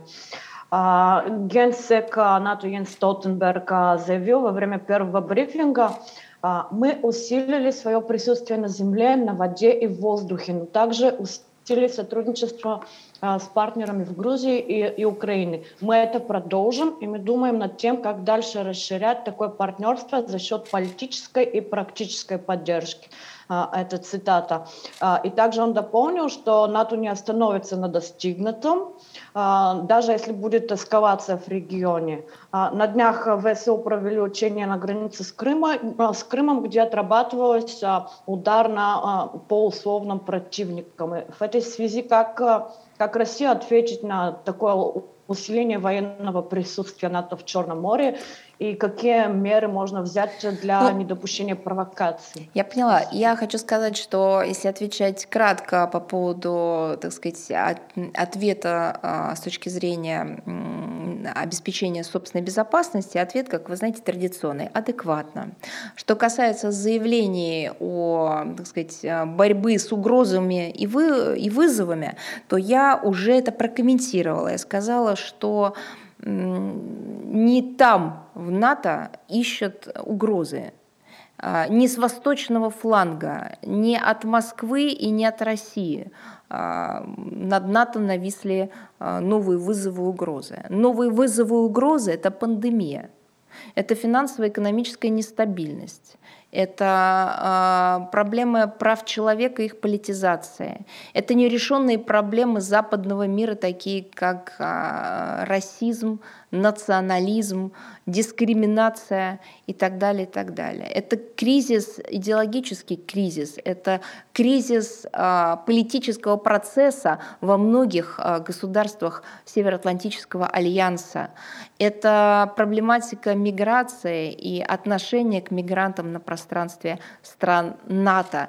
Это ущемление свободы слова, это безусловное, а, так сказать, непропорциональное использование а, информационных ресурсов, где-то выходящее даже а, за рамки законности, я имею в виду давление на средства массовой информации, использование в пропагандистских целях своих собственные, свои собственные медиакомпании и так далее, и так далее. Вот это и есть реальная угроза НАТО и для стран НАТО.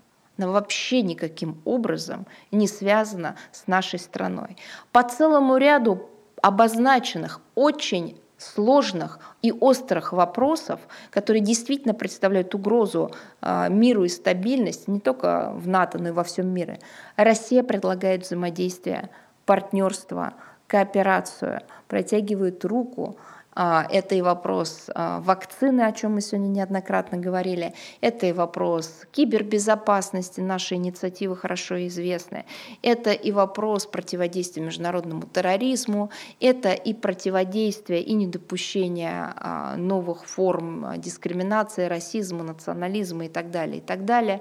Мы готовы взаимодействовать, мы готовы делиться нашим удачным опытом, а он у нас есть и немалый.